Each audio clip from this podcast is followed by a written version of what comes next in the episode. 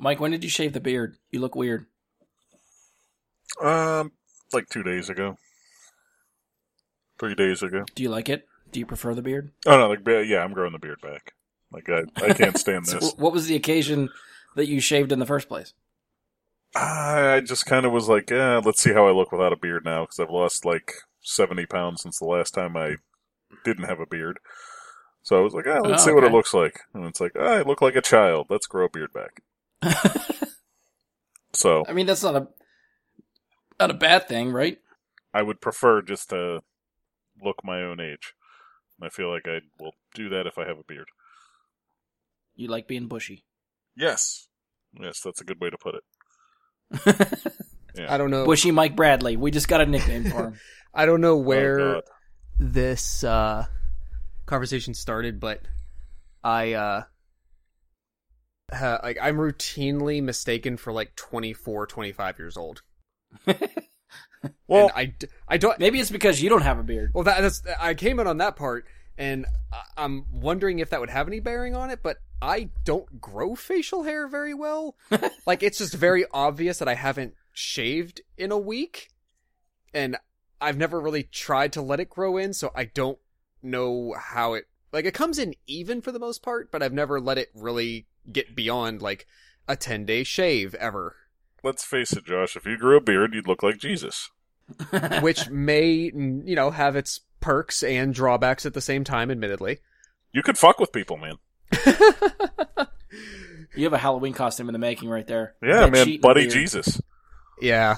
Oh yeah, there you go. Yeah, if I that's the thing. If I ever did decide to do it, or I mean, I could cosplay. Yeah, I could cosplay a Buddy Christ really easily, even with like a fake beard or some. Oh yeah. Uh, just like makeup to put in some like dark shadows on the face for the beard or something. But yeah, I just I don't know how I would look with legitimate facial hair, and I don't know because of that. I don't know. It's if only I one would... way to find out. Th- well, this it is shaves true. Right off. You know? I think it's an experiment worth trying. Uh, it's it too comes off. Aggravating. You know? I know. Save it for like the wintered months to keep your face warm. Yeah, it's definitely not going to be a It'll summer. It'll grow faster now, actually. It'll grow faster now that it's shaved? No, no, just now that it's summer. More vitamin D, it'll grow faster. Uh, yeah, I'm not going to do that during the summer. Screw that. Oh, there you go. Just sunbathe and wait till your beard is short. That's weird. What are you doing out there, Josh, with all this I'm bearding. Suntan lotion? You're, you're, yeah, you're, yeah. You're basically, I don't think you meant to. It wasn't deliberate, but you just turned me, like, as an experiment almost, into, like, a human Chia pet. Yes! That's basically what you did. I am going to get some weird grayish-green paste and put it all over your face, and I am just going to... I'm going to shackle you in onto a windowsill, and you're just going to sit there for a while. Just just go outside and wait uh, for the sun to come in and just uh, wait for that, that beard to sprout. Yeah, that's that's a Chia pet, sir. Yes. Should I introduce you as Josh the human Chia pet? No.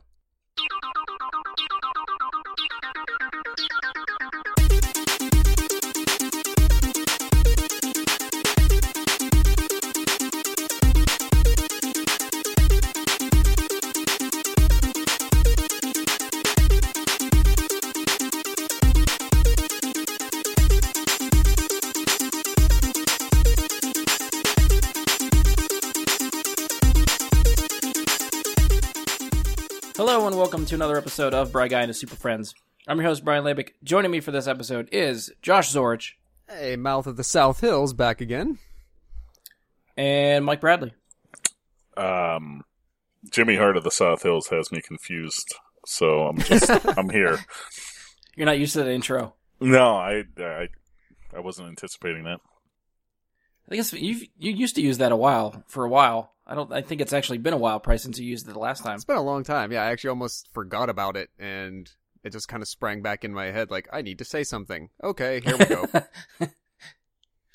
um. All right. So I guess I'm sure you guys sort of missed us last week. We took a, a week off to recover uh, from the one hundredth, which was exceedingly too long. Well, it wasn't like I'm, I'm making it sound like a bad thing. It was fun that it was that long. So hopefully you guys uh, enjoyed that. If you've sat through all three hours plus. Of that episode. I did twice.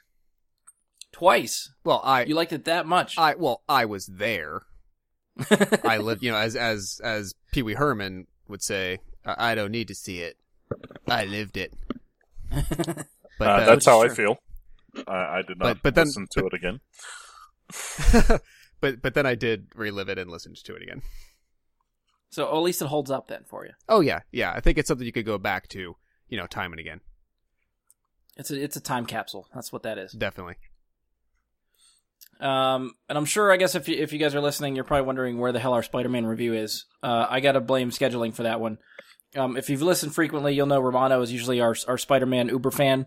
Uh, I was trying my best to schedule with him. It just didn't really work out. So I thought about going on without him. We didn't get enough people that actually saw the movie yet. So we're going to have to delay that hopefully until next week. So hopefully uh, this time next week, we'll have our Spider-Man review up.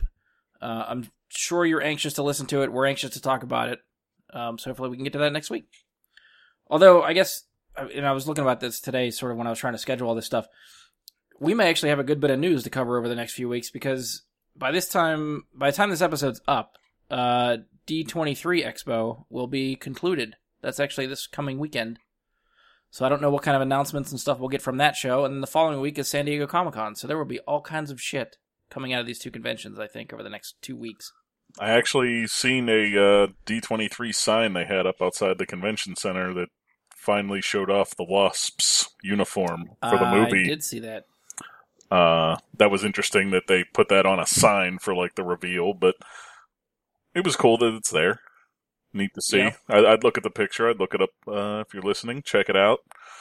It's nothing that spectacular, but it's like the first bit from D twenty-three that anything's happened. Well, I was just kind of thinking, too, like, do you guys expect to see, is there anything you guys expect to see or hear from either of those shows? Uh, I was just about to that we ask. Could get? I, I, I think you're going to get, I mean, you've kind of, I think you're going to get some kind of Infinity War footage. Uh, was it la- last year or in an event a couple of months ago, was it? They put together that um, sort of like montage of, uh, it was like movie clips about things, and then it culminated in like the reveal of what you were seeing was the gauntlet full of the stones, and then it like revealed like Infinity War, May yeah. twenty eighteen. Well, they had that behind the scenes thing too that they released. Yeah, I don't remember when they did that. Uh, I want to say it was like February or March, just um, announcing yeah, like the first first day of filming. But I did. Do you think we'll get like any like official, even like officially created footage? You know, whether it's put in just like a teaser, sizzler, or something like that. Well, the bad thing for us, the the people that don't go to the show, um, a lot of that stuff doesn't make its way officially online. D twenty-three stuff that they, they premiere there and show there as far as clips and trailers, that stuff notoriously does not make it online. Comic-Con, some of the stuff has been making its way online, either by bootleg or as soon as it gets bootlegged online, then they usually do a, an official release right after that because they don't want the bootleg version getting a bunch of hits. Um, I, re- I really think if they're smart, as soon as they de- debut it at Comic-Con, they should release it online for everybody to watch. It just generates more hype that way. Yeah. Instead of trying to hold it back from people, but and they, they can control yeah. the media and the right. message and, and the ca- the campaign right. that much better. So I feel like we'll hear probably a lot of descriptions of footage being shown, but I don't know if we'll actually see any footage from anything. Hmm. Now, that being said, they might. Um, I agree with you. I think this would be prime time to show some sort of Infinity War tease. Uh, whether or not we're actually able to see it, not being at the show, I don't know. Yeah, I, I mean, would say we, tease we, at most. Yeah, yeah. I, I'm not thinking anything beyond that. I mean, we obviously we've gotten the Thor trailer, and that comes out in November. We've gotten Black Panther now. Like that. That if we didn't get Black Panther, that was actually going to be my guess is they were going to wait till Comic-Con for the big reveal. But now that we have that, the only next thing after that is Infinity War. Yeah. Um, and it sounds like is it is it is it D D23 that you said has the Wasp? Yes. Uh, the Wasp yes. reveal. Okay. Yeah. So yeah, they could be going. Yeah, for I, don't, I mean, you know, let's admit that you know Ant-Man and the Wasp is Ant-Man and the Wasp is going to be kind of like a B-side undercard to you know the event that Infinity War is going to be. So they can go a little bit softer on reveal details about a project at D twenty-three, and then go big time, you know, for the main event at Comic-Con with Infinity War if they want. Well, the only thing with that is I don't think Marvel Studios is scheduled to be at Comic-Con. If I remember correctly, I remember seeing Marvel T V being listed, but I don't remember seeing Marvel Studios. do you think Disney is trying to pull everything that they have just in-house for their event? I would. If if it's all under your brand and you are doing your own show, yeah, that is where you generate hype for your shit. Yeah, I guess it. I just I, I have this feeling that things are going to get so specialized that, I mean, San Diego has proven to be such a success over the last ten years because it was all inclusive. It was the studios and it was the makers bringing their stuff to the common ground, not here's our avenue, come find it. Well, I think that was before everybody did like live streams and stuff like that. Like that was the avenue. Now there are so many different avenues to get your own stuff out there. People don't feel like they need to go to Comic-Con to announce things anymore. I guess. I mean, no, you're, you can you're, make you're a full news day. If if the Infinity War trailer dropped tomorrow, that would overshadow any news that you hear for the next week. Agreed. I guess I just feel like it provides a nice neutral place, like I said, if you will, where people can go. There's going to be T V and movies and projects from all kinds of studios, all kinds of sources. That feels like the creators are then celebrating the fans, whereas a D twenty-three seems to be a let's celebrate ourselves and you guys cover us type true, type of thing. True. Well, I mean, the other side of it, too, is is all the reveals that happened that weekend for the people in attendance. I think that's really cool for them to be there to see and experience all that stuff. But for, you know, the people that are putting that stuff out, they... It's all about, like, I think they really want to try to, like, control the news cycle. Like, if you're debuting something that weekend along with everyone else, your stuff could get buried over top of or underneath someone else's bigger announcement. But if you announce it yourself somewhere, it might be easier to, to keep it afloat and keep people talking about it type of thing. Sure. Yes, yeah, you're not wrong about any of these points. I just am not a big fan of that movement. That's all. Gotcha. Um, all right, so yeah, so we already got sort of sidetracked, but other than Infinity War, do you think we'll see anything else at either of these? Do you expect to see any announcements from it? The one question I have yep. is, do we think we'll get any type of Han Solo tease? No. Uh, I feel like D twenty-three no. would have been the place to do it. Yeah, given everything that happened. Stuff that happened. Yeah. I don't think they have anything to tease yet. Well, they said they're they're keeping some of the footage, I thought. Like, some yeah. of the stuff that was already shot is still usable. Like, you could cut something up with that. Which I'm sure they could, but then the immediate thing that will get dissected is... I mean, Ron Howard has not had enough time to shoot new or reshot footage that has then gone through the editing process, gone through the special effects department, gone through the whole thing. So, yeah, all they have to deal with right now is the original stuff. So then the an immediate dissection will be, well, what was wrong with this? Why did they need to have somebody come in? Or, you know, they're going to get lost in the story. True. Yeah. That that would be the downside to the whole thing. I'm just thinking, like, they could show something, like, show a clip of the Min- the Millennium Falcon. Even, you know, you could have uh, Alden Ehrenreich in the Han Solo getup with the Falcon. He can't even, he won't even have to say a word. Like, that would be enough for me to get me excited, I feel like. Mm-hmm. Yeah, if they go something as simple as that, then, yeah, I think that that could work. They, if they go much beyond, they probably don't want to put out all that much. Like I said, especially in their own expo, they don't, yeah. they don't want to highlight the problem, so to speak, with their own project. Uh, Mike, you got any guesses what we could see? No, I mean, I, I pretty much think you're going to see what you've said. Um, I don't think D C's got any big news coming for us. You know, at Comic-Con, at D twenty-three, I don't think you're getting much that you wouldn't expect. At Comic-Con, we may get some sort of cool announcement about the next season of The Walking Dead. Um, mm, yeah. Some preliminary trailer or something like that. But other than that, I I don't know what I would see coming out of that that I'd really be excited about, that I don't already know enough about that's gonna, you know, rock yeah. me. But that, I mean, that's that's Comic-Con, though. If they have something planned that they have not let slip at all, that they're planning to announce there, that is going to be a big surprise, that's awesome. If not, It'll be about what I expect. Yeah. Uh, these aren't really geek-related things, so to speak, but I just thought of them. Uh, if they could absolutely drop at D twenty-three, especially uh, if we got teases for The Incredibles two, I would lose my crap. Yeah, because it's a Disney Expo, so yes. Any type of other, di- like the, the live-action movies they're planning, we could get any types of teases for those. Any other animated sequels that are on the docket, that could come. Even even news about the Disney parks.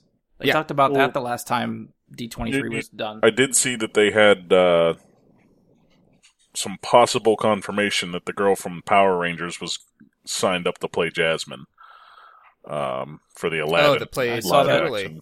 Yeah, I saw that headline. I didn't see it official yet, so I didn't. I didn't write it down. Right? Yeah. It's you know, it's supposedly that's who they're talking to. Uh, after her cliff diving scene in Power Rangers, I'd be fine with that. uh, all right. So I think we've we've sort of prefaced that enough. We'll see how right we are in the next couple weeks. Yeah. And if there's anything we're talking about, we'll see. Hopefully we get some trailers. I love the trailers yeah. from Comic-Con. There's, all that stuff usually gets me real excited. So I'm hoping hoping we actually get some stuff to see. Definitely. Um, but as for this week on this show, uh, we're trying to, we tried to scramble, I guess, a little bit today to try to figure out what we want to talk about since we're not talking about Spider-Man. Um, so we got a couple trailers to talk about within the last week or two that came out. Uh, grabbed a couple headlines. We're going to try maybe a new segment that may be a reoccurring thing when Josh is on. Um, and we'll probably end with a What's Up With You segment since we haven't really done that in a while. So we'll sort of catch up with everybody and see what's going on. Uh, so we're going to start with uh, some news. Well, I guess the trailer for uh, Marvel's Inhumans, which I guess if you remember back way when Marvel announced their Phase three movie schedule, the last movie that was supposed to come out was supposed to be Inhumans. Uh, since then, it's been taken off the release schedule for the movies and is now being turned into a T V show. So it's a little bit different approach. It's kind of unique in that this T V show is debuting in theaters. Uh, the pilot, I think at least, was shot with IMAX cameras. So the first two episodes will be shown in IMAX in theaters on September first. The series itself will debut on A B C on September twenty-ninth, kicking off their first season. Um, and I guess, like, really, if you're up to date on Marvel or A B C's other Marvel T V show, Agents of S H I E L D, uh, you'll know that Inhumans have been a presence on the show for a few seasons now, so it's still kind of unclear if the shows will cross over at some point. Um, I, I think maybe the cliffhanger for last season's Agents of S H I E L D may explain why there was no immediate crossover between the shows. I'm avoiding spoilers, so if, you, if you've seen it, you probably know what I'm talking about. Um, so we'll see if they cover some of the same territory. Otherwise, I feel like it might be a kind of a missed opportunity. Since they're both dealing with Inhumans, they're not talking to each other or crossing over in some way. Um, do I think we've talked about this before, but do either of you watch Agents of S H I E L D or no? I have not. I used to. Um, I stopped with this season. I have not. Okay. I watched maybe the first two episodes of this season, and then it just kind of lost me.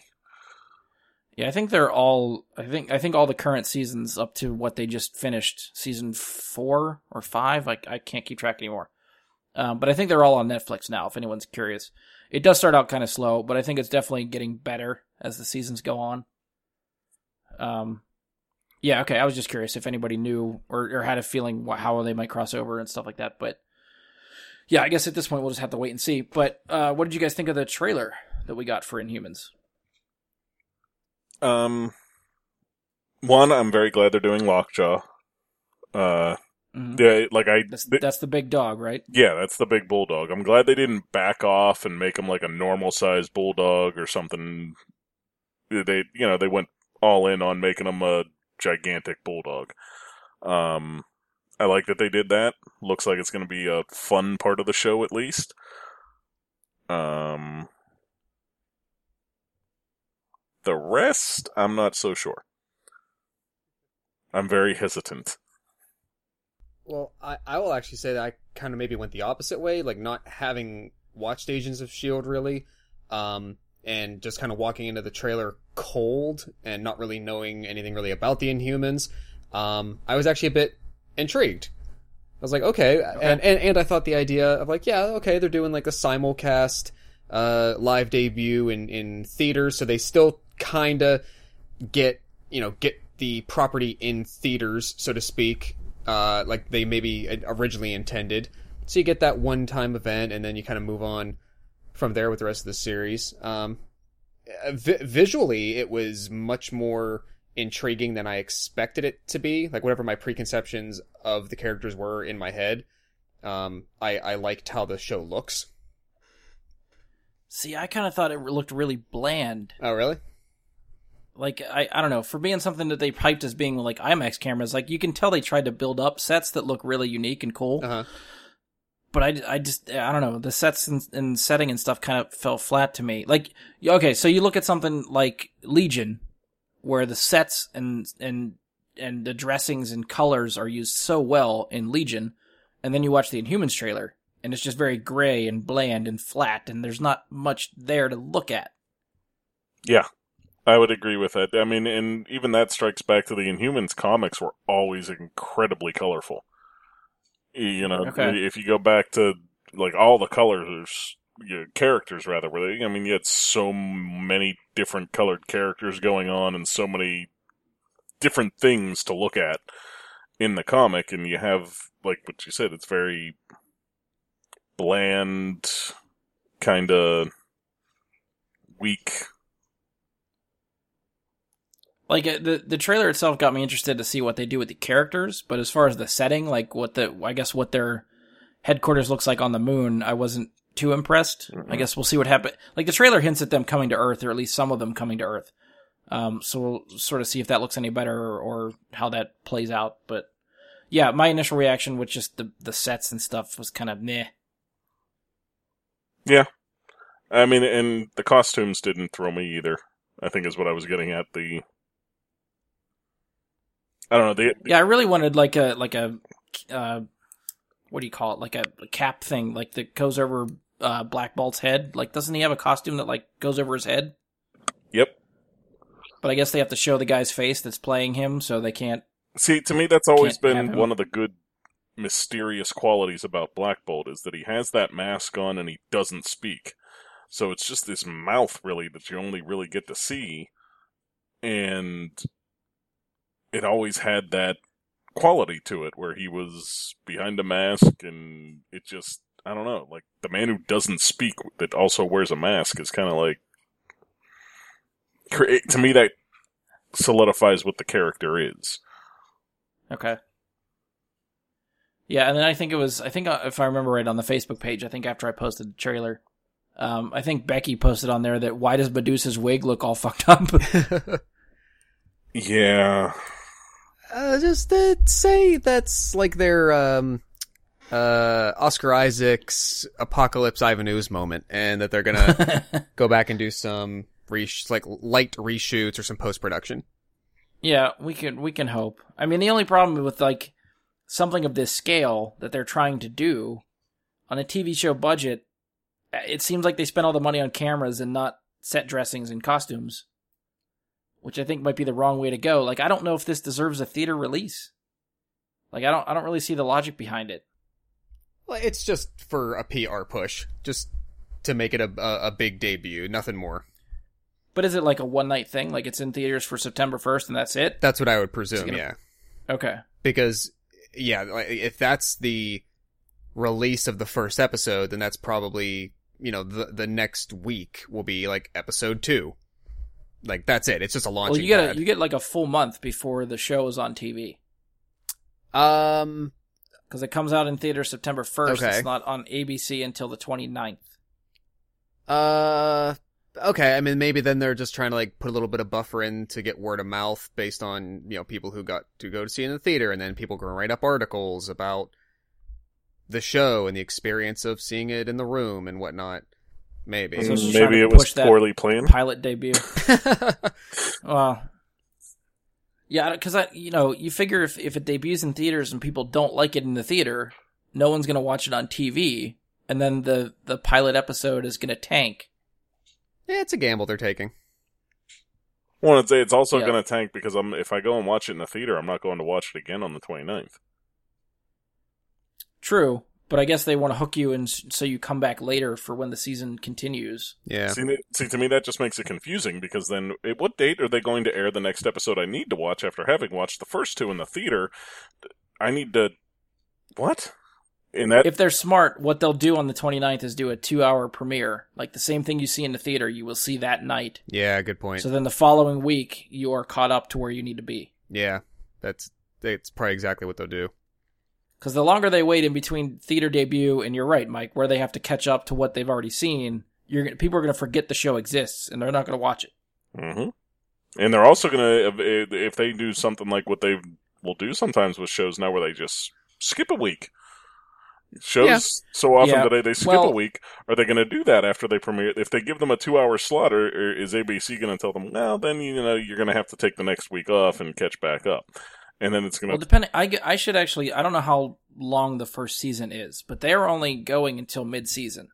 Yeah, the I'm on I'm on the IMDb page, and all the principal cast at most are... Like, everyone's only credited for eight episodes so far. Okay. So they might do just do eight episodes maybe straight, and then just end it, because I know after mid, when the mid-season stuff comes around, that's when Agents of S H I E L D comes back. Because I think Inhumans is taking Agents of S H I E L D's time slot. Okay. So they surrender it for the mid-season for Agents of S H I E L D to come back. Mm. Yeah. So, yeah, I guess we'll have to wait and see. So I'm I'm I'm a little skeptical, but um, I'm I've liked most of the Marvel stuff that I've seen on television, so I'm definitely gonna at least give it a shot. Mike, are you a Game of Thrones fan? And no. Brian, I know you're not really either. So, okay, so the, the one character that I saw in the trailer that I heard in advance was cast in this show. Um, I have no idea how to pronounce this guy's real name, but he's from Game of Thrones. It's like Ewan, which is I W A N, and his last name is like Rheon, R H E O N. It's probably Welsh or Irish something. Like, it's, yeah, he's a Welsh actor. Like, I'm not even going to try. It's um, probably Ian... I'm not even, yeah. Okay. Yeah, see? It's probably their version of Ian, and then you said R H E O N, Rheon? Rheon, yeah, something like that. Rheon. Um, but he played uh, Ramsay Bolton on Game of Thrones. He was like one of the most hated villains on that show. Um, and it looked like he's playing the villain character or the antagonist character in this show as well. Uh, he's playing the, uh, this character Maximus. Um, I dug him on Game of Thrones. I mean, if an actor can make you hate them that much, that means they're doing their job well. True. Um, so I see him in the cast, and then I didn't know that these two dudes were in the cast also. Henry uh, Henry Ian Cusick, who was Desmond, Desmond. on Lost, as well as uh, another Lost alumni, Ken Leung, who was Miles. And he, oh my god, Miles uh, might have been yeah, my yeah. favorite character on that show ever.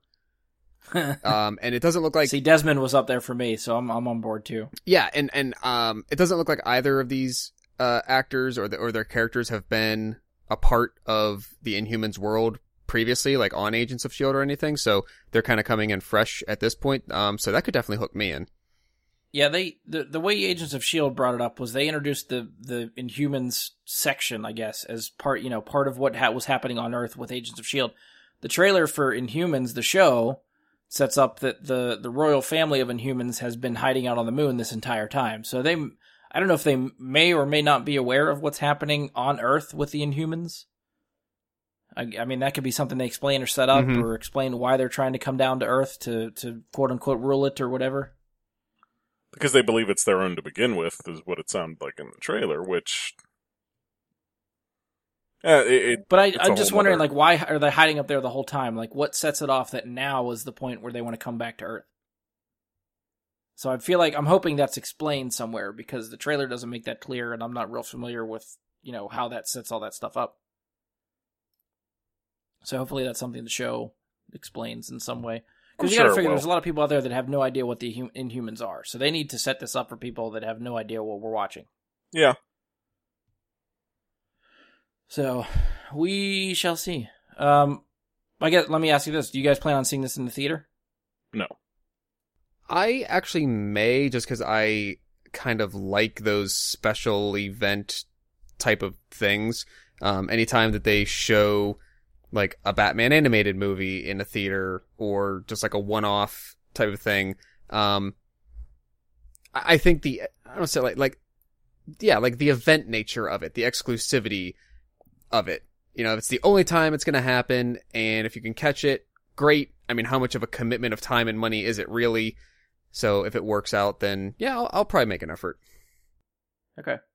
Yeah, I think I, I'm gonna, I'm hopefully going to get around to it. If it's one day, it could be hit or miss depending on what go what is going on that day. Right. Uh, if it sticks around for a couple days, it'll give me a better chance to try to catch it in the theater.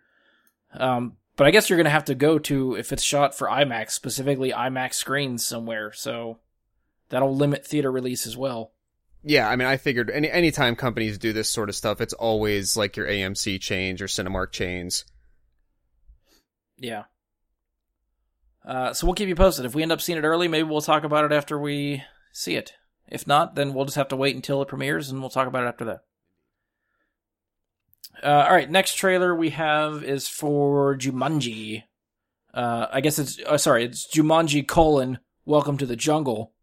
Oh, okay. uh, I guess this is the uh, like the spiritual sequel to nineteen ninety-five's Jumanji, even though it seems to be taking a different approach for this movie. Um, this one stars The Rock, Kevin Hart, Karen Gillan, and Jack Black.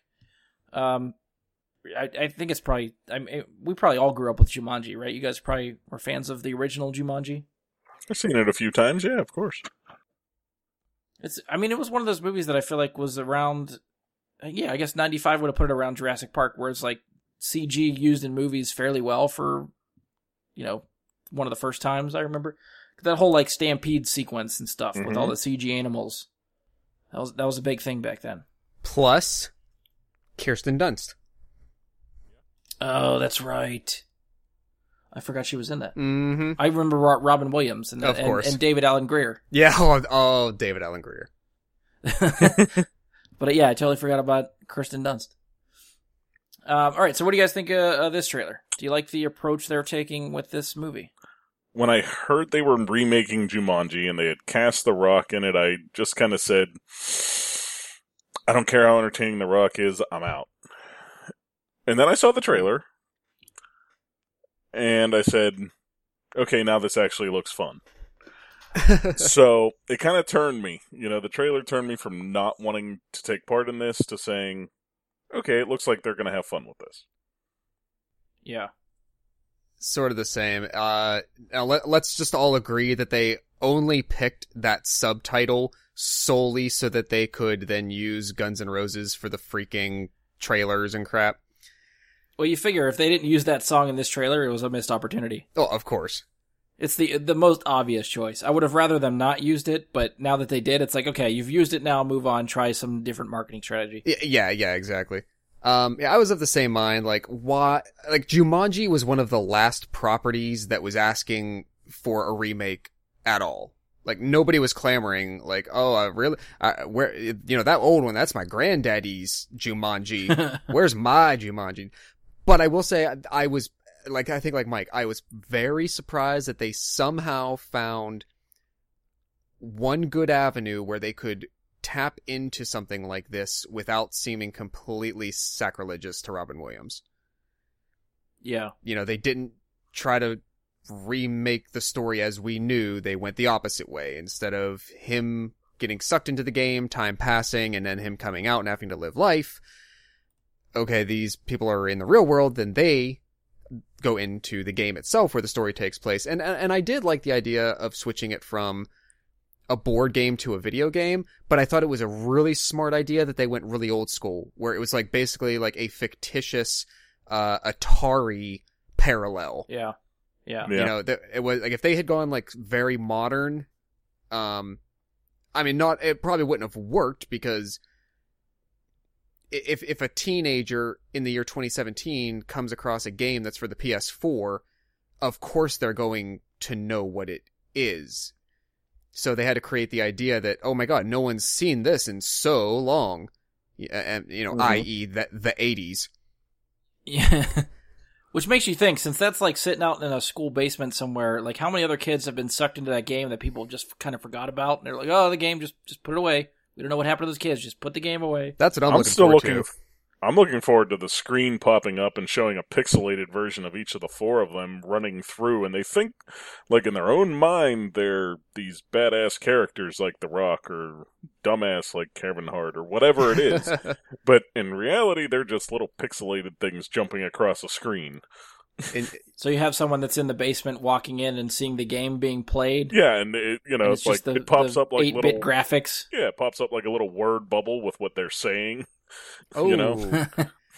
Okay, so let's let's take that step. So I I like this. So like, there's a big action sequence, and The Rock has to like jump vines to get over some break in the mountains or something. You know, he. It's, I'm immediately seeing Pitfall. Yes, you know, Pitfall-esque. Uh, Shia LaBeouf in King Chris, Crystal oh. Skull with the monkeys kind of crap. But on the eight-bit screen, all that the person is seeing is, right, just the little character, like, jump up, grab grab, grab the vine, and go, and they're on the other side, and that's it.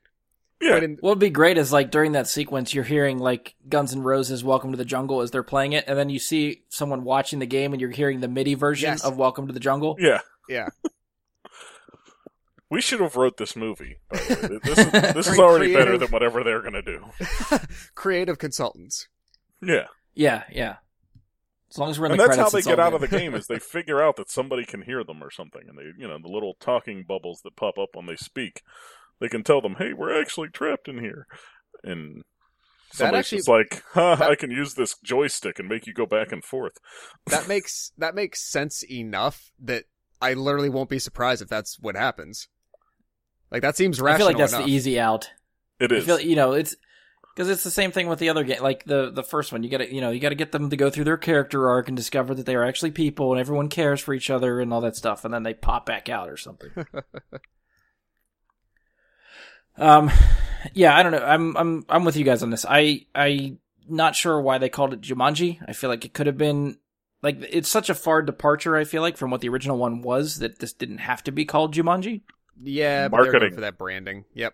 yep. Right. That being the case, Jumanji is a marketable name. Everyone remembers Jumanji, so they can use that to get people to check it out. That being said, I do think the trailer looks cool. I was sort of, you know, in line with Mike, where when you hear a Jumanji sequel is happening, you're like, why would they do that? There is no need for that. And yeah, watching the trailer, I think definitely the, the different spin and take on it has me excited. And, I, I mean, I'm a video game fan, so if they get sucked into a video game, I'm already like, yes, this is like Tron, but not. Yeah. Yeah. Let, let's I mean, also remember, though, that this opens five days after Star Wars. Oh, oh yeah, yeah no, it's a terrible it's, release date. Yeah, it's doomed in box office, but that doesn't that, that's not going to change the quality of the movie. Yeah, it just seemed like an odd time to pick. I don't know. Which means go see it now, because you will not get a sequel to this one, because it's not going to make money, because Star Wars is going to get all that money. Yeah. Yeah. Which is a real shame, because, I mean, yeah, there are a lot of things about it that look really redeeming. Like, I like, like Karen Gillan has grown on me a whole lot. Mm-hmm. Um, uh, Bobby Cavanaugh. Cavanaugh is also uh, in this. But, I mean, you can't ever really go wrong with Jack Black or Kevin Hart. Come on. Well, I mean, that's the other thing with the Jumanji term is, do you think they're getting The Rock, Kevin Hart, Jack Black, and Karen Gillan to sign on for this movie if they don't call it Jumanji? Because then that brings them to say, we were at a Jumanji, and they, it, it, then that name gets them involved in the movie. Without True. that name... I feel like you could put The Rock... If you could just sign The Rock, everybody else follows. True. That's a good point. But do you think you're getting The Rock into it if it's not Jumanji? Yeah, I don't really know how he picks his projects. I don't know if it's just like, let's, we're going to give you a truckload of money, and it doesn't have to be called Jumanji, or if it's more nostalgic because it is Jumanji, and he's coming aboard. I think that's part of it. I mean, let's not forget, I mean, The Rock is supposedly running for president in a couple of years. Here. There's a b- Got my vote. I mean, if you watch the Saturday Night Live, supposedly Tom Hanks is running with him, so... um, whether you like Donald Trump, you hate him, Democrat, Republican, whatever... Just vote for The Rock and Tom Hanks and prove to the rest of the world how ridiculous America actually is that we will do that. Because um, let's face it, if there's somebody to succeed Donald Trump as president in level of ridiculous things you ever thought of, it is The Rock. Which, if that happens, would literally, literally bring about idiocracy. Yes. That is exactly yes. what happened. But I, I mean... Is that that Mike Judge movie? Yeah. Mm-hmm. Okay. I'm just saying, think about it. Then, oh, yeah. You know, The Rock is president. I don't know. I, I think, going back to the movie, I, I think that uh, the... Uh, way to keep us on track, Josh. Yeah. The the choice of release date, I think, either means that they think that's a really good shot because it's Christmas family season and they'll get a lot of families going to the movies between Christmas and New Year's. Or, as they continue to develop the movie, they th- realized this isn't going to turn out well, and they're kind of looking for a dumping ground for it. Right. Or they're just dumb as shit and did not notice that Star Wars released that day. And they were just like, this is great! Nobody else is coming out around Christmas, let's go with that! And then a couple months later, when they're already screwed and locked into it, they're like, Star Wars comes out five days? Oh, ah, shit. Crap. Well, well as soon as Star Wars was announced to be released that day, like, you saw a bunch of people moving release dates because they didn't want to touch Star Wars. No. Oh yeah, they knew they were screwed. Star Wars so, was just yeah, like yeah. I don't. I think what I, the only thing I can think of is Josh is probably right. They're probably thinking Jumanji is some sort of counter programming to Star Wars. And I mean, they, I, I, it, the movie Sing did the same thing last year. Like, I was surprised that it came out. It was a late December release, but between Christmas and New Year's, and a couple days after New Year's, as everyone is still off school and people are taking vacation time, that movie sold every seat. Everything. See, I feel like kids' animated movies, it doesn't matter when it's released, they make bank. If yes. Jumanji, if this Jumanji movie was an animated kids' movie, I think it had no problem against Star Wars. The fact that it's live action, and I feel like is gearing towards the same market, Uh, then... yeah, but it's, I mean, in my opinion, it looks very decidedly, you know, more family move. Not, not that Star Wars isn't a family movie, but it's not as sci-fi, epic adventure, um, franchise well, movie. It's just, look, fun family movie and people saying funny things and they fall down sometimes and they're in a jungle. And look, Kevin Hart, doesn't he look ridiculous in that hat? Oh yeah, it's definitely that, and it's definitely, I mean, let's not forget the other factor of signing The Rock onto a movie is we're going to take his shirt off at some point, you know, single mothers, like, come check this out. Like, single single mothers, you think they're only focusing on single mothers? No, it's just the way that the term came out when I said it. They're, they're focusing on all mothers taking children to see the movie and giving them an excuse to want to do it. Yeah, good point. I mean, anything The Rock's in may as well be called, you know, The Rock in Jumanji, subtitle, it's not Magic Mike, but you'll like it just as much. You know, like... Well, I I, yep. I will say, I think, overall, I was pleasantly surprised to find that I was more interested in the movie than I thought I ever would be. Mm-hmm. Agreed. Um, alright, so I think that's good enough for Jumanji. Uh, all right, so we're going to move on to some headline stuff that we grabbed. Um, first up, I guess, I can't remember if it was it last year? Um, I'm trying to remember when it came out. Uh, Ubisoft tried their hand at having an Assassin's Creed live-action movie, which came out to mostly negative reviews. Um, needless to say, it didn't really change people's opinions of video game adaptations. Um, so now it seems like they're going to try to take this franchise to another direction with an animated television show. Oh, animated. So the show will be created... Yes. Hmm. Actually, not just animated, but anime. It is a specific anime T V show. Okay. Um, it's a show that will be created by Adi Shankar, which is the same person that produced this Castlevania anime show for Netflix, which is out now, um, and who also famously made that Power Rangers short film years back. Ooh, you just perked me up. The one that, yeah, this is the one Josh and I covered on the very first episode of the podcast. Okay, okay. Um, um, you, you now you have my attention, sir. Uh, it should be noted, I think when I was looking this up, that uh, Ubisoft did make a few animated shorts for Assassin's Creed. There was one called Assassin's Creed Ascendance and one called Assassin's Creed Embers. I haven't seen any of those or really know what they are, so I don't know how well those fared, if they are anime style or if they are some other type of animation style. Um, I know Romano's our big Assassin's Creed fan, so I'm, I'd be anxious to hear what he thinks about this at some point. But what do you guys think of an Assassin's Creed uh, T V show as an anime? I don't watch anime. um, none whatsoever, even just, if it's something you know of? Yeah, even if it's something I know of. I've watched like one Halo anime, and it was like, this was rough, and I think I watched the Chronicles of Riddick anime, and I I just, That was just because it came with like the movie pack. Um, I it's I don't enjoy it. It's not. Ian my... is shaking his head at you right now. Ian can shake whatever he wants at me. I'm still just gonna whoa, whoa, whoa, answer. Keep it P G. Um, yeah, no, I find I'm the same way, Mike. It just there's a lot about the general style of the animation and a lot of the traditional choices that go along with that type of production that I, I it's just a style that I don't particularly care for. Although, I literally, I'm not joking, you know, the uh, mention of Adi Shankar might get me watching Castlevania and, and might get me uh, giving this a chance. Yeah, I actually watched, I, I've been meaning to do Castlevania. I actually watched the first episode yesterday. I actually didn't look to see how many episodes it is or whenever, but um, yeah, it's definitely, if it's any type of style like Castlevania, it'll be straight up, I think, anime style. Uh, but I did like the first episode of Castlevania. I'm anxious to see how that goes and stick with that. Um, and to be clear, before we continue, Ian watches hentai, not anime. I he might argue with you on that one. It's uh, he, we'll have that discussion sometime. You can let him know. I would love to hear that discussion. No, you wouldn't, because it, it, it, I, I'm not going to get into it. We'll worry about it later. That that could be a preview for a future show. Oh yeah. Um, but yeah, I think I mean I'm I'm a fan of the Assassin's Creed franchise. The movie was okay to me. Um, I'd like to see what they do with it because I think it's a good idea for a, some sort of franchise. Like the video games are are good enough.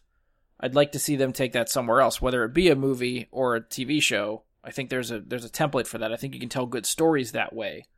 It's just that maybe they didn't they didn't follow through with the movie as well as I thought they could. So. I'd like to see what they do with a T V show. I don't know where it's going to end up. Anything that I'd seen, it doesn't say Netflix. It doesn't say, you know, uh, some other avenue to where it could be released. So that could still be a work in progress. I don't know where it'll end up. Um, did either of you guys see the movie, the Assassin's Creed movie? I did. I, did. I finally got around to it uh, when it came to rental release kind of thing. What did you guys think of the movie? Um... They could have done so much better. There's so much better potential for cinematic elements to be there in this series that it, it, I think pretty much the same as what everybody said on your show when you reviewed it, I believe, is that it didn't spend enough time in the past. Yeah. Right. Okay. Yeah. And that could be just a budget thing. I mean, animation's cheaper than live action, so mm-hmm. they might be able to get away with more of the past assassin stuff in a T V show. Yeah, well, Which, I mean, from I mean, that's what everybody wants to see. From what mm-hmm. I, under- I mean, not being a gamer, like what I, from what I understood of the basis for the for the video games in each of the different chapters, like I think they were they were they were trying too much to get us to care about the present day story as to why the things in the past were happening. I, I honestly think if you would have given me ten minutes of backstory intro as to why he's in the past and then giving me a really cool like epic uh espionage um secret agent spy ninja killer thriller whatever, you know, giving me that for an hour and a half afterward, I, I think it could have turned out much better. It would have been more compelling. I I could go either way on that, where, you know, like it, have him be the present day assassin as opposed to going back to the past. You know, do, give it a flashback and have him be the present, what an assassin would be in the world today. Um, or spend a few minutes in the present and just go back to the past and make it the way they made the stories in the video games. I think both of those scenarios could have worked better than what they did. As far as the animation, I agree. They can get a lot more out of animation and whatnot from the series.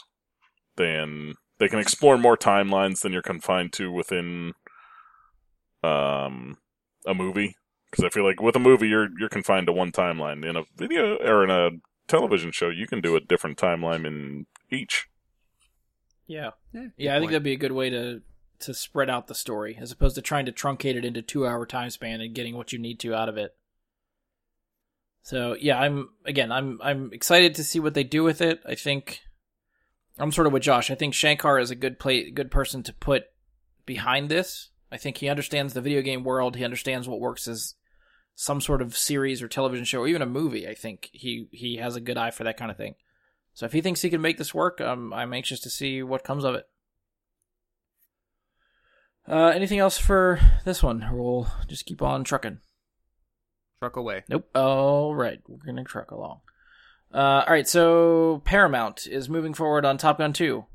Well, they have officially set a release date for July twelfth, twenty nineteen. And they have announced that they do have a director for it, which will be Joseph Kosinski. Um, he will be directing Tom Cruise as Maverick, only this time Maverick will be the flight instructor teaching a new generation of pilots. Ooh, what an original uh, Kosinski, idea. Kosinski, yeah, that's sort of what we all expected. Um, Kosinski only has three movies on his resume. Two of them you will probably recognize. One of them is Tron Legacy. Mm-hmm. The other one is Oblivion, which also starred, starred Tom Cruise.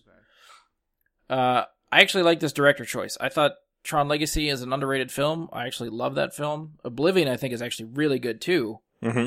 And I've I've no, I think he directs action really, really well. So I, I'm really anxious to see what he does with uh, flight combat for a Top Gun movie. Um, so what do you guys think? Excited for this movie? Yeah.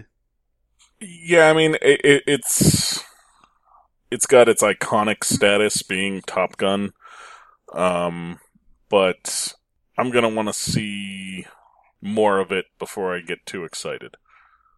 'Cause, some sort of a trailer or something? Yeah. Like, just an announcement, it's kind of, you know, like, it's not going to get me yet. If it looks cool after a, you know, a teaser, a trailer, something, if it looks like it's gone the right path, I'll be into it. I never got that into the first Top Gun. Like, it's a good movie. I have nothing against it. But it it never held me the way that some people, I guess, were held by it. They they were held by it. Yeah, it, it, I don't know any better way of saying it. Like, it didn't. It doesn't. I just picture this movie hugging people. That's the... well, it doesn't hold that spot in my heart. Let's say that, you know, it does for some people that remember the eighties movies that way. Okay. That's not one of the ones that does that for me. Gotcha. Yeah, uh, Josh, what do you think? Well, um. I will say first, I I dug the movie Oblivion. Thought it was pretty cool. Um, I, I was it on air that we had once a couple months ago talked about like finding a movie that we thought it was ludicrous that one of us had never seen.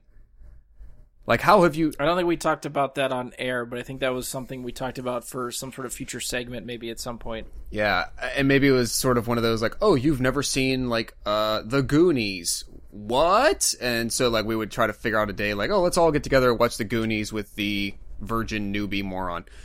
Um, I have never seen Top Gun. Oh, really? Okay. Um, I haven't been all that sad about it though. um. I mean, like, I, okay, so I'll I'll throw out something else. I've never seen The Godfather. That is something that, like, every time I remember that I haven't seen The Godfather, I'm like, I really should sit down and watch The Godfather. I don't have that reaction to Top Gun.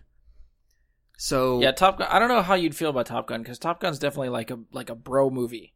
Like it's it's hammering the bro, bro stuff at you really really hard. I, I mean know? I know I know its reputation, and I've seen like the little clips here and there as I've grown up and throughout my life. Like, you know, you catch it on network T V or something for ten minutes, but um, yeah, I can definitely get that vibe. I, I I also think maybe it's one of those things. Even if you had seen it when you were a young teenager, like with your family on T B S reruns or something, like you're. Feeling about that movie and a potential sequel after all these years is going to be way different than somebody who's now thirty-three seeing a movie from the what mid to late eighties now. Sure. Yeah. And and you know, I'm, and who's not very enthusiastic I, about it to begin with. I will tell you this, as somebody that's not a huge fan of the movie, it's worth watching for the soundtrack alone. Okay. Oh, yeah. It does yeah. have a fairly incredible eighties soundtrack. Like, it is it, pretty much everything you want's there. It's got a Kenny Loggins song. It's got its own original score. It's got it's got everything. Well, if it's yeah, the theme Kenny song Loggins for score. Top Gun is still like that's one I whip out on like Fourth of July. Like, yeah, fucking America. Yeah. Oh, it, it it's it's pretty. That's amazing. the the Danger Zone song, right? No, no, no, no. Not it, no, just, just the the sound, instrumental, the, like the guitar theme song that they have. Oh. I'm trying to think who who the hell does it. I know, I know. Oh, oh. the the guy that did Beverly Hills Cop theme song really? does the theme song for Top Gun. Yeah, okay. And you can look up a there's a guy that has actually made it better. His name's Joe Satriani. Okay. Has uh, done recently remade it for different mediums. I think he redid it one time for Guitar Hero, and yeah. okay, like because people just wanted to, it's not hard to play, but people wanted to play it on Guitar Hero just to feel like they were playing that song. Isn't that why anyone plays Guitar Hero? Yeah, True but story. There is actual challenges to Guitar Hero at different times. Like, this is not challenging at all. It's just, it's a very slow song. There's no challenge to playing it. It's just, you just want to hear it whenever you want. Like, it's, I don't know. Fair enough. I feel like it's one of those theme songs, Josh. If you heard it, you'd be like, oh, that's from Top Gun? Yeah. Okay, like, fair enough. It's the song Peter Griffin imagines when he puts the jet fuel in his pickup truck when he's being a redneck, and he imagines yes. himself flying the pickup truck through the air. Yes, yes, yes. I know that one. It all all comes back to Family Guy. Yeah. Rarely for me, way. but but that, that one just happened to hit. Uh, yeah, Josh, sort of talking about like the movies we haven't seen. I think it was you and I, because I think I confessed I had not seen The Goonies, and that was the, oh, the really? one thing that you and I talked about. Yes. Uh, when I I feel wow. maybe it was maybe it was like really buried in my sub. Conscious. I thought I just pulled that example out right now, just as a random thing. No, that was a personal attack when you when you said that person was an idiot that hadn't seen the movie. So I'm just going to let it slide. um, I literally I think, did not remember. I that. think the one that you had mentioned is that you hadn't seen Bad Boys. Correct. You mean you've never seen Bad Boys two? No, oddly, I've seen Bad Boys two, but not. No, I haven't seen any of them. See, those those are actually good Michael Bay movies. Like they, they play to Michael Bay's strengths. Oh yeah, like I mean, I'm an Armageddon fan. I'm a uh, I'm a The Rock fan. Okay. Hardcore. I yeah, love I The think, Rock. It, again, this is definitely something I want to do sometime. Is like each of us will watch. You know, we could do it one movie at a time. Where one time I watch The Goonies and we'll talk about The Goonies afterwards. One time you watch Bad Boys, sure. We'll talk about Bad Boys after. But yeah, that's definitely something I, I want to do at some point. I think that would be fun. Well, maybe I'll also have to add Top Gun to my have to watch with the group for the segment list. If it, yeah, if it becomes a reoccurring thing and we start making lists of what we have and haven't seen, yeah, we'll have to try to keep track of some of this stuff. And it, from now on, when I, whenever I, I'm on with Josh, I'm going to queue up the Nick Frost quotes. And they're, they're, they're just going to keep coming. um. All right, so we're we're sort of excited about Top Gun two. I think maybe I'm the most excited. I think. Granted, I didn't see Top Gun until I was a little bit older. I, you know, I, I never saw it in the theater. I, my dad never really showed it to me or anything. I just ha- happened to catch it on T V. It was like, you know what, this is a really good fucking movie. And I, it's one of those movies. Every time it's on, I just have to watch. See, I, to me, the best um, part of Top Gun is getting all the jokes in Hot Shots. Yeah, so I've seen Hot yeah. Shots. Yeah. That's the, yeah, that's the thing. I had seen Hot Shots before I saw Top Gun. Oh, really? So I'd seen it backwards. Okay. My dad is more of a fan of Hot Shots than Top Gun, which is why I've seen Hot Shots more than Top Gun. Oh, I'm way more of a fan of Hot Shots than Top Gun. um, yeah, and I again, I think Kosinski's a good choice. I like him as a director. I'm I have a feeling he would fit really well with this, and he's worked with Tom Cruise before. Which, you know, if people come back to work with Tom Cruise again, obviously they did something right. Yeah, and it feels like uh, I mean, hasn't he had like one or two of the same directors return for Mission Impossible? Or or or he's the p- directors who he's previously worked with with other things, sometimes then ended up doing a Mission Impossible later. Yes, I think the guy who just um, I know he did was... Rogue Nation, he did previously with somebody like it was he he did Chris Chris McQuarrie did Jack Reacher. Okay, and then he pulled him for Mission Impossible five. That's it. That's it. And then he pulled. I think McQuarrie might have helped work on stuff for Edge of Tomorrow with him. Okay, he helped work on The Mummy, like he I, he, I think he was brought in as like a script doctor for The Mummy, and then he convinced Chris McQuarrie to come back for Mission Impossible six. Oh, okay. So he has a very good work, working relationship with uh, Chris McQuarrie. Yeah. Well, I mean, it just it um, seems like maybe you know maybe the relationship is the other way around. Like if you get in good with Tom Cruise, Tom Cruise says it's okay to work with you again. It, yeah. Not so much that he did... you get to cast Tom Cruise again. Because let's because he did Oblivion with Kosinski, and now Kosinski's going to do Top Gun two. He did uh, Edge of Tomorrow with Doug Liman, Liman directing. Yeah. Doug Liman is now directing American Made with Tom Cruise. Oh, yeah, yeah, yeah. So, yeah, yeah, Tom Cruise is, you know, keeping everybody sort of close to the ch- close to the chest a little bit there. Yeah. Well, I know my sister and brother-in-law will be excited uh, two years from now because, uh, like, eleven years ago uh, when they... got their dogs, two little puppies they got from the same litter. Uh, they named them Iceman and Maverick. Nice. Yes. Oh, that's the other thing. Are we going to see uh, Val Kilmer back as Iceman? Oh, good lord. He has not held the shape that Tom Cruise has. So we're not going to get the shirtless volleyball scene. No. And, and I don't think he's going to fit in an F fourteen again. Well, he could be an instructor, too. He could be the water boy. Or that. At the volleyball game. I think he will be dead. I don't think there. What? I really, I don't see that happening just because of how badly he let himself go. What will be the modern music choice in this movie's incarnation of the volley- volleyball scene? Ooh. And will they even go with volleyball? Like how modern? I mean, I guess if you still have to keep it bro-ish, what? Uh, Hacky sack. I was thinking something like know. that, like that, or like Ultimate Frisbee, but that seems like, yeah, yeah. But like that or Hacky Sack though seems too, um, hipster, hippie-ish. Well, we're, we're also assuming it's going to be men. It could be ah, true. Two, two women having a beach volleyball scene and just turning it around and like it's not for the ladies this time; it's for the guys to watch the volleyball scene. Yeah, but that's All that right. just sounds like almost every movie ever made. Don't just like, spoil ha- this for hairs, me. Hair's eye candy for you men. Like, I think that's why a lot of people, not people, but like a lot of women especially, maybe liked Top Gun because they're like, oh yeah, here come the man pecs. Yeah. Well, I mean, I feel like that gets underscored as to how much that actually happens in movies. Maybe, but it's also a vast, vast minority. Let's be honest. I don't, I mean, okay, any movie The Rock is in, any movie Arnold Schwarzenegger, Sylvester, I, there's a long list here. That Well, there are, but think of it this way. If you have, you have to have some of those specific people in a movie to have a shot like that, otherwise those same movies that those people are in could also have three to four other mostly naked women or scantily clad women, nameless perhaps, that you'll never see in anything else. So the opportunities for Googling at women in so movies women is much are greater. More, uh, women are more attractive than men, and that's all we're getting at here is because they can just grab a bunch of no-name women that you know nothing about. And we're getting off topic. Yeah, you, I don't think you're helping your cause. Not Mike. At all. I think I'm with Josh on this one.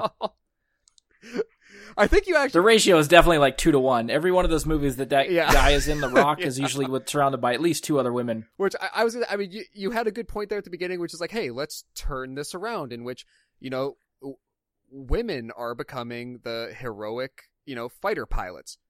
Great. Let's, let's, let's explore that line of thinking further instead of, hey, they'll be in bikinis.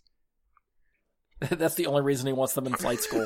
No. So they play volleyball. No, that, that, that's not what I'm saying. You asked the question about the beach volleyball scene. I, I gave an alternative possible solution. I didn't have a song in mind. I, I mean, but, you know, I don't know what song played in the old one. Yeah, I can't, I can't remember either, now that you mention it. Okay, I'm I'm just gonna sit here and think about what the hell was playing. No, we're just gonna move on. Yeah, yeah. That that'll be a, that'll be a comment on the uh, social media once the episode gets posted. Oh, I might fire up Top Gun before I go to bed and figure out the answer to that question. There you go. I might just fire up a Google search to get the answer to the question. Or that could probably be quicker. Yeah. Uh, all right, so moving on, we have uh, another Marvel T V show that is moving forward on, believe it or not, Freeform, that I'm not sure we talked about before. Uh, we're gonna get. Marvel's New Warriors are getting their own television show. Now, this is the same network, which was previously like A B C Family and all this stuff, has now been changed to Freeform. This is the same network that's going to get the Cloak and Dagger T V show sometime in twenty eighteen. Um, so not only is the New Warriors moving forward, but they announced the cast. So they have, I think, five cast members announced, which I only sort of recognize two of them. Um, and I'm going to butcher some names, so bear with me. Uh, Milena Vayentrub. I think I'm saying that. V A Y N T R U B. Vayentrub? Vayentrub? Sure. Either way, uh, she is cast as Squirrel Girl. You probably don't know awesome. the name, but she is the uh, A T and T girl from all those commercials. Oh, okay. I know who you're talking about. I don't so, really watch T V, so I don't know the commercials, but... Okay. Uh, oh, she's on This Is Us. Yes. Okay. Yeah, I just looked her up. She's... Okay. She's cute. I could see it. I mean, her little personality that she gives... I only know her from the A T and T commercials, but the personality I get from her from the A T and T commercials I think could work for Squirrel, Squirrel Girl, so I'm, I'm I'm cool with that. Yeah. Oh, wait, wait. She She's a Ruski. A what? She she she's Russian. They're they're they're letting the enemy in. Oh. if if Hot Tub Time Machine taught me anything, it's it's that the Russians are, are perpetually Don't always drink bad. Chernobyl. Yeah. Which comes full circle back around because that was Sebastian Stan. Uh huh. There we go. Uh, all right. Who else we got? We got Jeremy Tardy as Night Thrasher. Uh, Calum Worthy as Speedball. Matthew Moy as Microbe, who Matthew Matthew Moy, I guess, is Han from Two Broke Girls, the diner owner, the Chinese diner owner. Did not watch it. I mean, neither. I had it, the, the article I read told me that, so I figure there's probably some fans of Two Broke Girls out there somewhere. Fair enough. Uh, and last we have Kate Comer as Debris. Now, I know nothing about the New Warriors. Does anybody know anything about these people? Because I, I don't know. I, Other than Squirrel Girl, I don't know who these people are. I don't know a whole lot. I know Microbe has appeared in other things. Um, so I recognize the name, but don't know much about the character. The other ones, other than Squirrel Girl and Microbe, I've never heard of before. Nope. Okay. So it's new to everybody. Everybody. And even Squirrel Girl, I don't um, know that much about. She just appears in other things and kicks the crap out of everybody because they intentionally I mean, made her overpowered. Squirrels, right? Look it up. um, it, she was almost like a troll made. I think she came from the mind of Joe Quesada as a troll to piss people off because okay. she, it, it in certain formations she's the most powerful being in the Marvel universe. Um. Okay, that's she, she's. It is. Well, no, they did it as a joke. Like, to fuck with people. They they did this. um, all right, actually, the article that I found all these casting things from actually lists a little bit about each character. So maybe I'll try to just summarize some of these. Um, Squirrel Girl is real name Doreen Green. Uh, she is totally empowered fangirl who has the incredible powers of a squirrel. Her greatest quality is her optimism, and her best friend is a pet squirrel, Tippy Toe. That's all I got there. That's that's all they're telling me about Squirrel Girl. That's all they're telling um, me there. Night Thrasher, brilliant and noble, and maybe a bit full of himself. Uh, he's a shameless self-promoter and entrepreneur who has who also deeply believes in justice. That's all we got for Night Thrasher. Um, Speedball is an impulsive people pleaser with a misplaced sense of confidence who throws kinetic balls of energy that are completely out of control. Uh, Microbe is a shy hypochondriac who has the ability to talk to germs, which can tell him where you've been, what you ate, and who you hung out with. It's, it's impossible to keep secrets around him. Okay. And last we have, what did I say she was? Uh, Debris. Uh, Debris is a proud, funny, and quick-witted, confidently out as a lesbian, is a low-level telekinetic, telekinetic, uh, very low. Like, she can move a paper cup low. That's that's all they tell me. Okay. So those are your characters. That's that's they're going to be on Freeform. Okay. Uh, so, to review what I was getting at, to give you an idea of what they've done with Squirrel Girl, um, there's... It, it, Uh, I'll give you a list of three characters she has defeated on her own. And you figure out how. First is Deadpool. The second is Doctor Doom. And the third is Thanos. she has taken down Solo. And it and it always kind of, the Squirrel Girl thing kind of works. It's silly, but she'll go into a fight, it won't explain a damn thing, and the next panel it pops up with somebody coming in like, how'd you do that? Well, you know.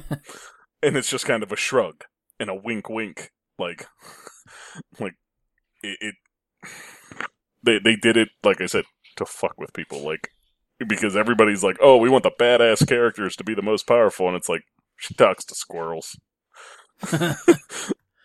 So fair enough. It, it, it's supposed to be a comedy series, is it not? So I I'd seen nothing about that saying it's supposed to be funny. I had read, and what I read about it, it said it was almost supposed to be like a sitcom. I don't know. I expect some sort of teen drama type thing if it's on Freeform. Uh, now I have to look back because I, I, I thought I had read this was going to be. I, I feel like it's going to be a mixture of that, but if it's on Freeform, like you can't you can't have that level of ridiculousness in the mix without it being, you know, comedic in, in nature. You know, it, it's got to be that with like some, you know, real drama, tense subplots and arcs built into it, but at its heart, yeah, it's got to be very yeah, lighthearted, it, right? It, it's calling it a comedy series. Okay. Yeah, it says Marvel's New Warriors lineup revealed for Freeform comedy series. Oh, it does. Okay. Yeah, I'm, I am seeing a headline. Lead to ensemble cast of the straight-to-series Freeform comedy. Yep. So. All right. So that'll be interesting. Well, Squirrel Girl fits I'm the less comedy. Interested now that it's a comedy. Really? Yes. I think I'm interested to see what they do with comedy. Why not? They're not they're not taking any significant characters and turning them into comedy. They're taking characters that nobody really gives a damn about. Right. And they're saying, let's see what, you know, life as a supervillain would re- or superhero would really be like for people that don't understand or don't have powers that are all that special. Yeah, I don't know. I, I don't know. I guess I could go either way. I'm I still don't know how I feel, but anything on Freeform doesn't get me excited. Yeah, that's like yeah, I feel no, like Cloak true. and Dagger should be cool, and because it's on Freeform, I am already less interested. Well, see, Cloak and Dagger should be on like H B O or Cinemax or Netflix or something where they can do whatever the hell they want. Is where yeah. Cloak and Dagger belong as characters. The New Warriors, I don't know enough about to tell you, but I yeah, we'll have to wait and see, I guess. I've got too much other crap going on in my life and too many other things I watch already to fit time for this, probably. But I don't know who knows. Well, who knows? If any of us check it out, feel free to come back and talk about it. I will whenever it bring it up there. Someday because I will watch it because I'm a Squirrel Girl fan. I will watch it. Yeah, I will watch at least a couple enough. episodes until I then, see right. how terrible it is. Then you're you're the ambassador of the show. You're the ambassador. You're the New Warriors ambassador to the podcast show, so it'll be your responsibility to sway us all. Okay. Challenge accepted. No, no, no, not challenge accepted. I, I will watch and I will determine whether or not it's worth trying to sway anybody. I'm oh, not. Okay. I'm not taking a Kong stance on this one. This is, this is way different than that. Uh, all right, the last um, news story that I got, or headline that I have, uh, a while ago Nintendo released a mini N E S, preloaded with like thirty or so classic games. Uh, it was a pretty big hit for the company. They sold out everywhere. It was, and I feel like still is, pretty damn near impossible to find unless you want to pay like five or six times more on eBay for this thing. So it's no surprise Nintendo wants to make another type of system like this, so they're going to move forward with a mini Super Nintendo that works pretty much the same way. It's going to come preloaded with twenty-one games, including the never-released Star Fox two. Uh, it's set to release September twenty-ninth, which is the same day as Inhumans on T V. Uh, and it will be for eighty dollars, as opposed to the sixty dollars for the N E S. Um, I do have the list of games. Do you guys want me to roll through this list of games that comes on this thing? Go for it. Yeah. Okay. We have Contra three, Alien Wars, Donkey Kong Country, Earthbound, Final Fantasy three, F-Zero, Kirby Superstar, Kirby's Dream Course, Legend of Zelda, Link to the Past, Mega Man X, Secret of Mana, Star Fox one, Star Fox two, Street Fighter two Turbo, Hyper Fighting, Super Castlevania four, Super Ghouls and Ghosts, Super Mario Kart, Super Mario R P G, Legend of the Seven Stars, Super Mario World, Super Metroid, Super Punch-Out, and Yoshi's Island. I think it's a pretty solid list of games. Josh, I know you're not a big gamer, but I figured this a little bit more up your alley. Are you excited about this one? Very much. Um, I, I would probably be more excited uh, if I didn't still have a working and somewhat still used, uh, or, or, or utilized, rather, Super Nintendo.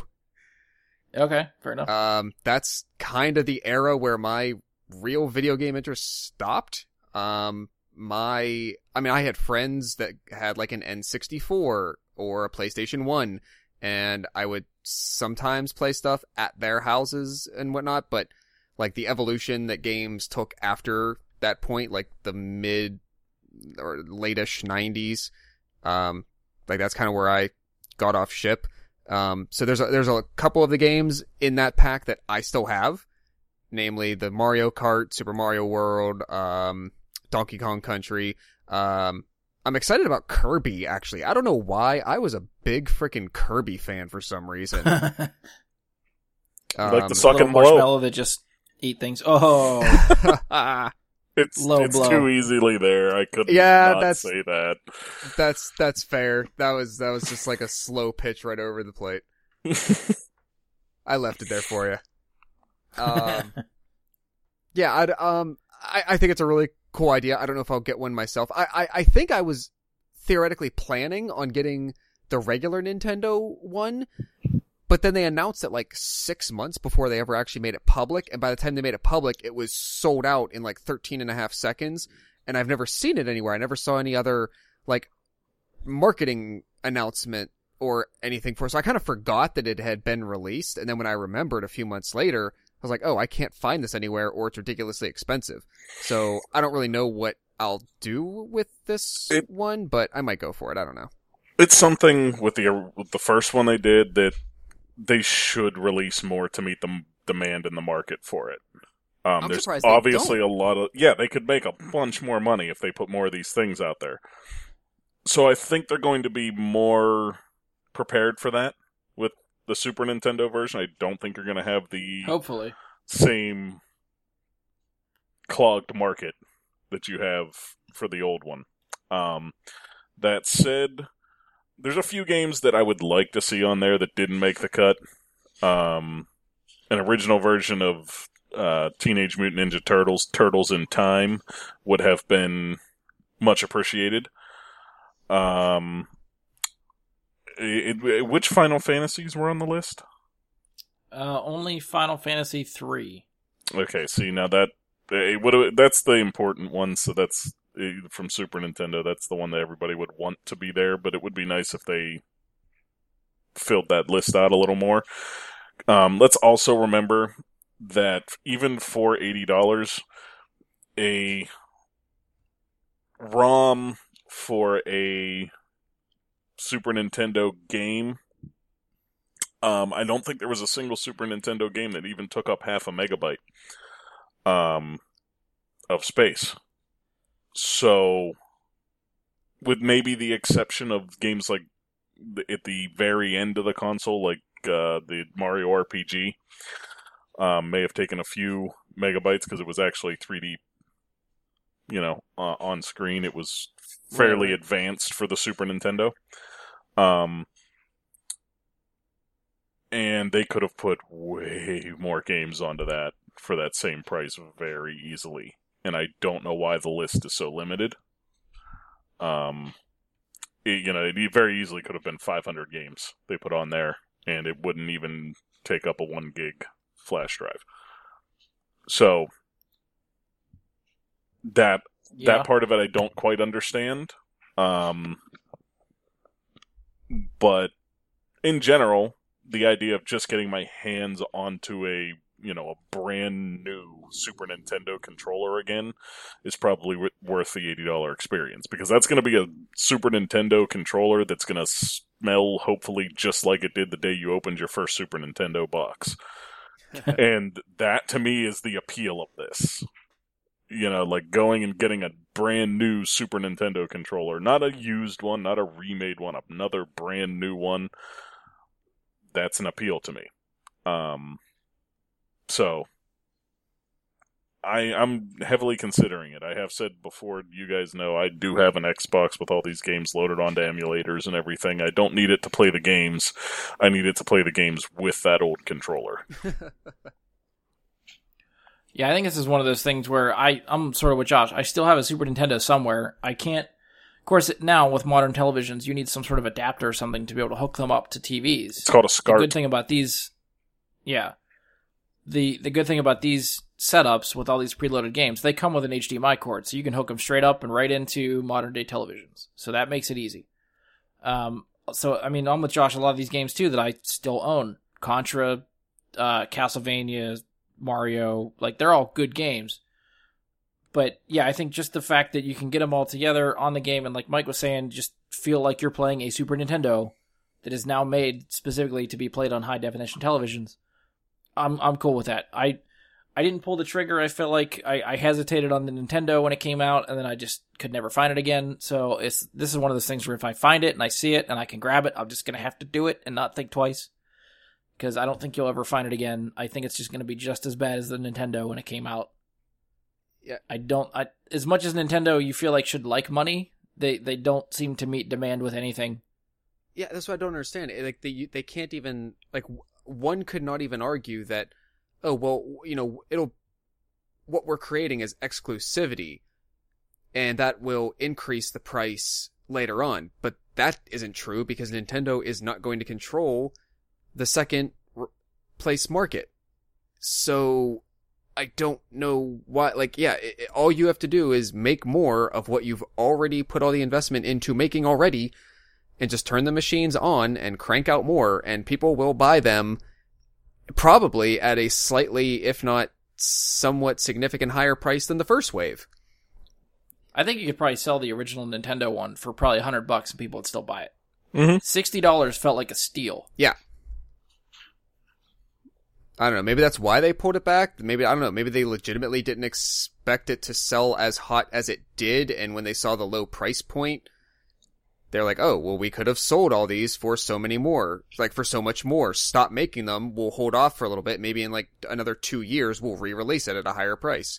I don't know. That could be. Yeah.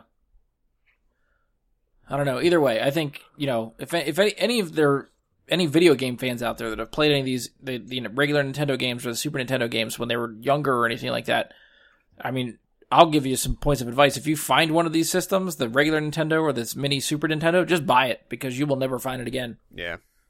Mm-hmm. Because I'm I'm regretting not, not going out of my way to try to find one of these things and grab it. So I'm hoping, hoping I can get lucky enough to find one of these Super Nintendos. But we'll see come September. Yeah, just think of all the fun times you could have with friends on your H D T Vs now and actually be able to play some of these old games again with people, you know? Bring back some couch co-op, because not enough games do that anymore.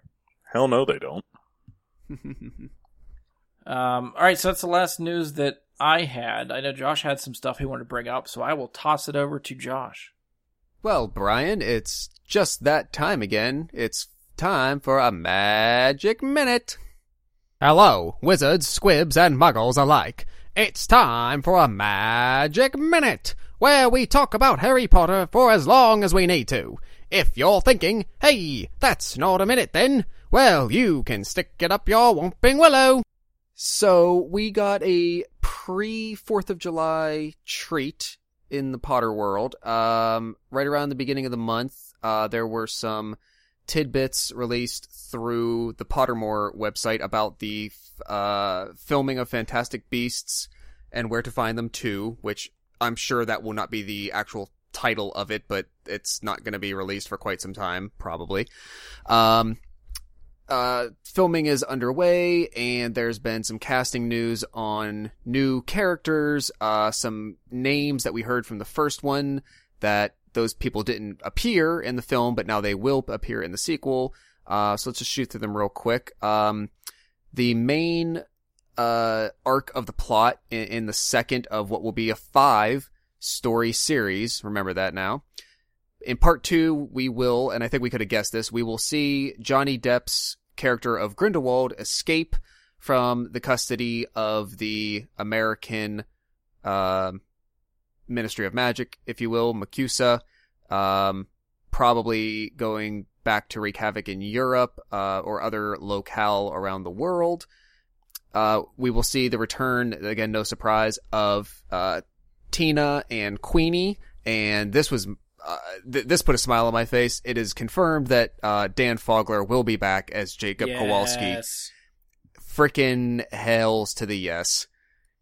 Uh, because I- I've said it many times, I'll repeat it once more. Jacob is the absolute glue of that movie. I, I love so much about that story, and I think Eddie Redmayne crushed the character of Newt Scamander because he just created him from scratch with the, you know, the help of the director and J K Rowling, et cetera. But there was no preconceived notion of that character, and Eddie Redmayne just created him out of nothing, and he he was great. But Jacob Kowalski is the reason that I think you care about everything that's happening in that movie. Um, as the Nomad, he is our avatar in that world. You know, he's the one that walks for all of us, and uh, I'm so happy he's going to be back, and I'm interested to see in what capacity how they will work that in. Um, I agree. Ezra Miller will be returning as Credence. Uh, I again will pull my foot out of my mouth on that one because when we did our review initially, I said I can't imagine why he needs to be back. I felt his arc was wrapped up and that would be the end of it and the story could move on. But, you know, this is all unknown territory that we're going to go in over these next, you know, five movies, four that are left. Um, so who knows what Credence's full potential is going to be and what uh, involvement he's really going to have. But uh, Ezra Miller will be back. Um, I think I mentioned this maybe on a previous episode, or I know I did in, in person to some people. Uh, in the first movie, we get a quick mention of Newt's brother, Theseus Scamander. Uh, if you're wondering where that occurs, it's when Tina takes the suitcase with Jacob and Newt in it, and she takes it to the Ministry and lets them out while the Wizengamot is going on.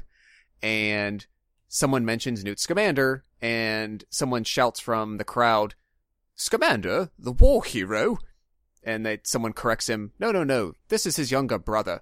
Well, the war hero brother that they're speaking of, Theseus, will be in the sequel.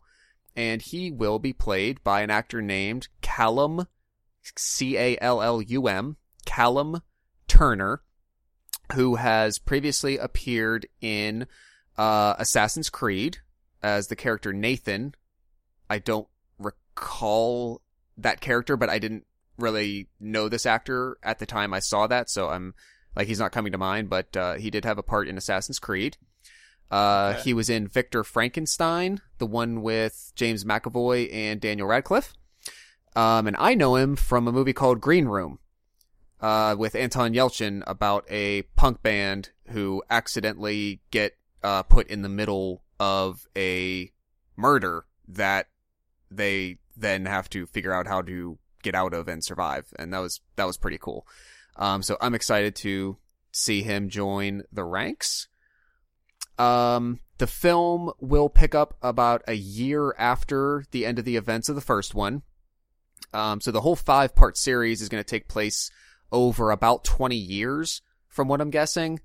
Uh, but the second film will be only about a year afterwards, so the following three presumably will be spaced out a bit further. Uh, speaking of Grindelwald's exploits, uh, it looks like he will be, or at least filming locations, if not um, setting locations for the plot. Uh, we will have action taking place in New York again, as well as London and Paris. And they did say that um, we should see a bit more of, I mean, call them homages or, or nods to the existing Harry Potter that we already know. Um, they might try to work some of those connective tissues in a bit more. Um, I think one of the takeaways from the first film is maybe audience reaction was they, they didn't feel as engrossed in the, you know, quote, magical world of Harry Potter as they did with, with the original stories. So they might be trying to flesh those out a bit more. Okay. That's impossible yeah, without that. Hogwarts. I, I agree. I think it's a very tall order. Um, but, but uh, the fact that we will have a Dumbledore, a proper Dumbledore, in this movie, uh, played by Jude Law, uh, I think could very much sway that. And my my guess is that Dumbledore will play maybe not a central, but a very strong, significant secondary role in this movie. I don't think he's going to be just like a cameo to set up for part three or four. I think he, I think he, Jude Law is going to have some serious screen time, and in, in, at least in the same way that Colin Farrell did in the first one. Yeah, yeah, I agree. Mm-hmm. I can see that. Um, so that's about all that they've released so far. Um, there's been some minor new characters and actors announced. Um, nobody that I, I recognize or names that sound familiar that I could speculate on. Uh, you know, having some connection to, to, to something else uh, from from from that world. But uh, any little tidbits that they let go, I am very happy to read about. I'm happy to pass on. Um, much like I've done with most movies the last two or three years, as soon as they release like one trailer, I will watch it, and then I will probably ignore everything else I see after that. Uh, I've I've found the last couple years that is that is the best way to enjoy movies anymore. I like I like getting one good introduction and then just waiting. That's it. Yeah, I think I've actually taken that approach with a lot of stuff too. I think. Well, I, I think I might actually let slide two trailers, but that third trailer I, I avoid like the plague because I feel like that's the one they spoil everything in. Mm-hmm. Yeah, yeah. They, they it feels like they drop any last things that they think, you know, from from focus groups or test screenings of of the film in general. Like they're looking for those additional points that potential audiences who aren't already in the bag for that particular property. What else can we let go that would get the remaining audience in the theater, perhaps? And the people who are already in the bag for it don't want to see anymore because they just want to be surprised and have, you know, not to uh, uh, be punny, but like have an enchanting experience. They they sure want, you know, they want to. I mean, be you know, between now and Christmas, I will have my fingers in my ears and my eyes covered for any Star Wars-related trailer that pops up when I'm in a movie theater. Yeah. You know, I'll give Star Wars credit. The marketing for Force Awakens didn't give away shit. True. True. Like, I've watched every one of those trailers, and I still had no idea what was going on but, by the time I saw that movie. But do you want to take chances again? I, you know, with Star Wars, I think I actually trust Disney and uh, Lucasfilm marketing to, to keep it under wraps. I think they've, they've, they've figured out the code, I think, for Star Wars. You don't have to show anything, and people are going to go see it. Yeah, I, true. Um, I, anything other than Star Wars, yes, yeah. I'm very skeptical of what I'm watching. Yeah, I, I would agree to that because as a casual Star Wars fan, I felt the same way about Force Awakens and Rogue One. I probably saw two trailers for each of them, and I mean, Rogue One, everybody who is, you know, who even cared moderately already knew what the general basis of the arc of the story would be, but no one really had right. any clue as to what most of the stuff that happened was going to be.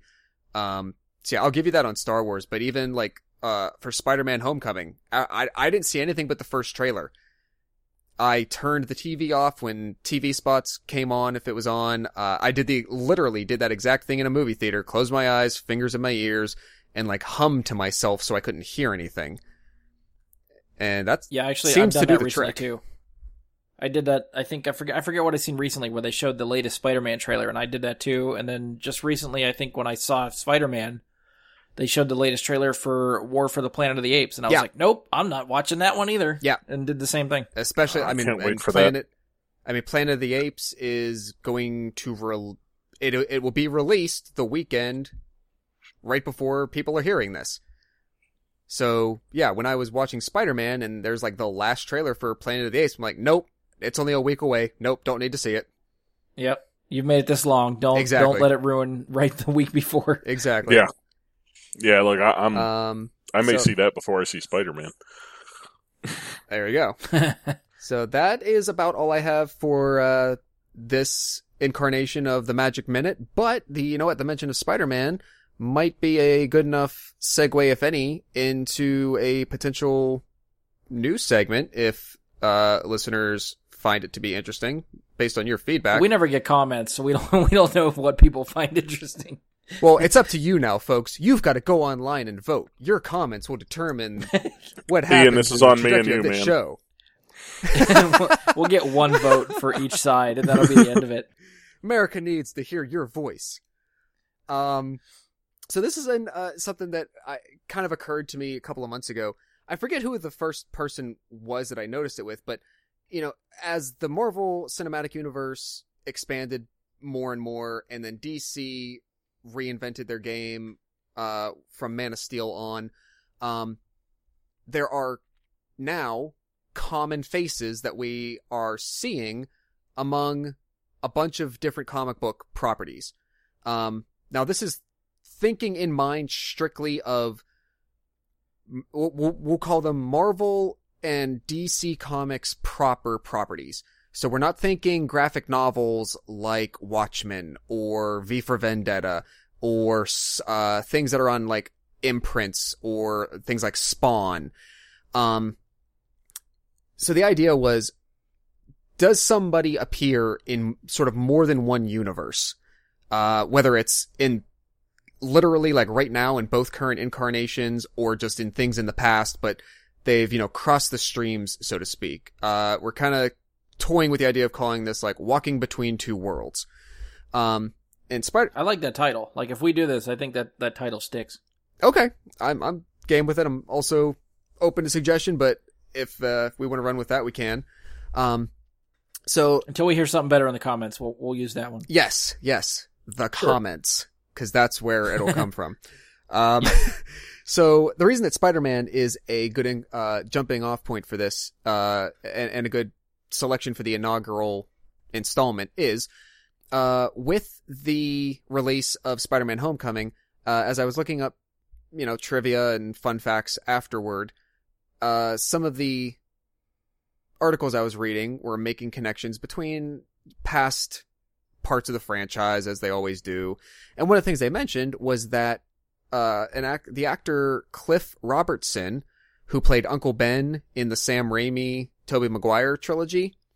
Uh, I guess he's really only technically, like, really in the first one and maybe sporadically used in, like, flashbacks or little pieces in the other two. But yeah. Playing Uncle Ben in that trilogy, he actually was in the original nineteen sixty-six Adam West Batman series as well.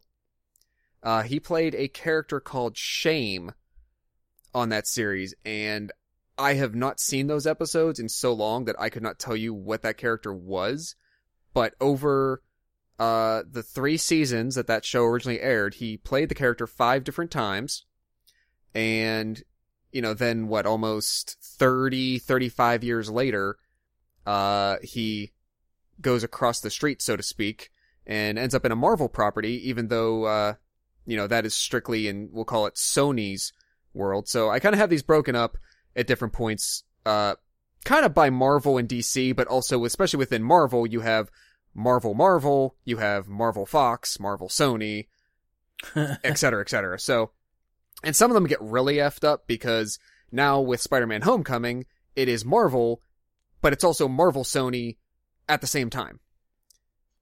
Yeah. And, and interesting to note how close to the actual creation of Uncle Ben that he was taking place in those old Batman television shows. Yeah. Yeah, good point. So, I mean, you know, it kind of at the out. same time. Yeah.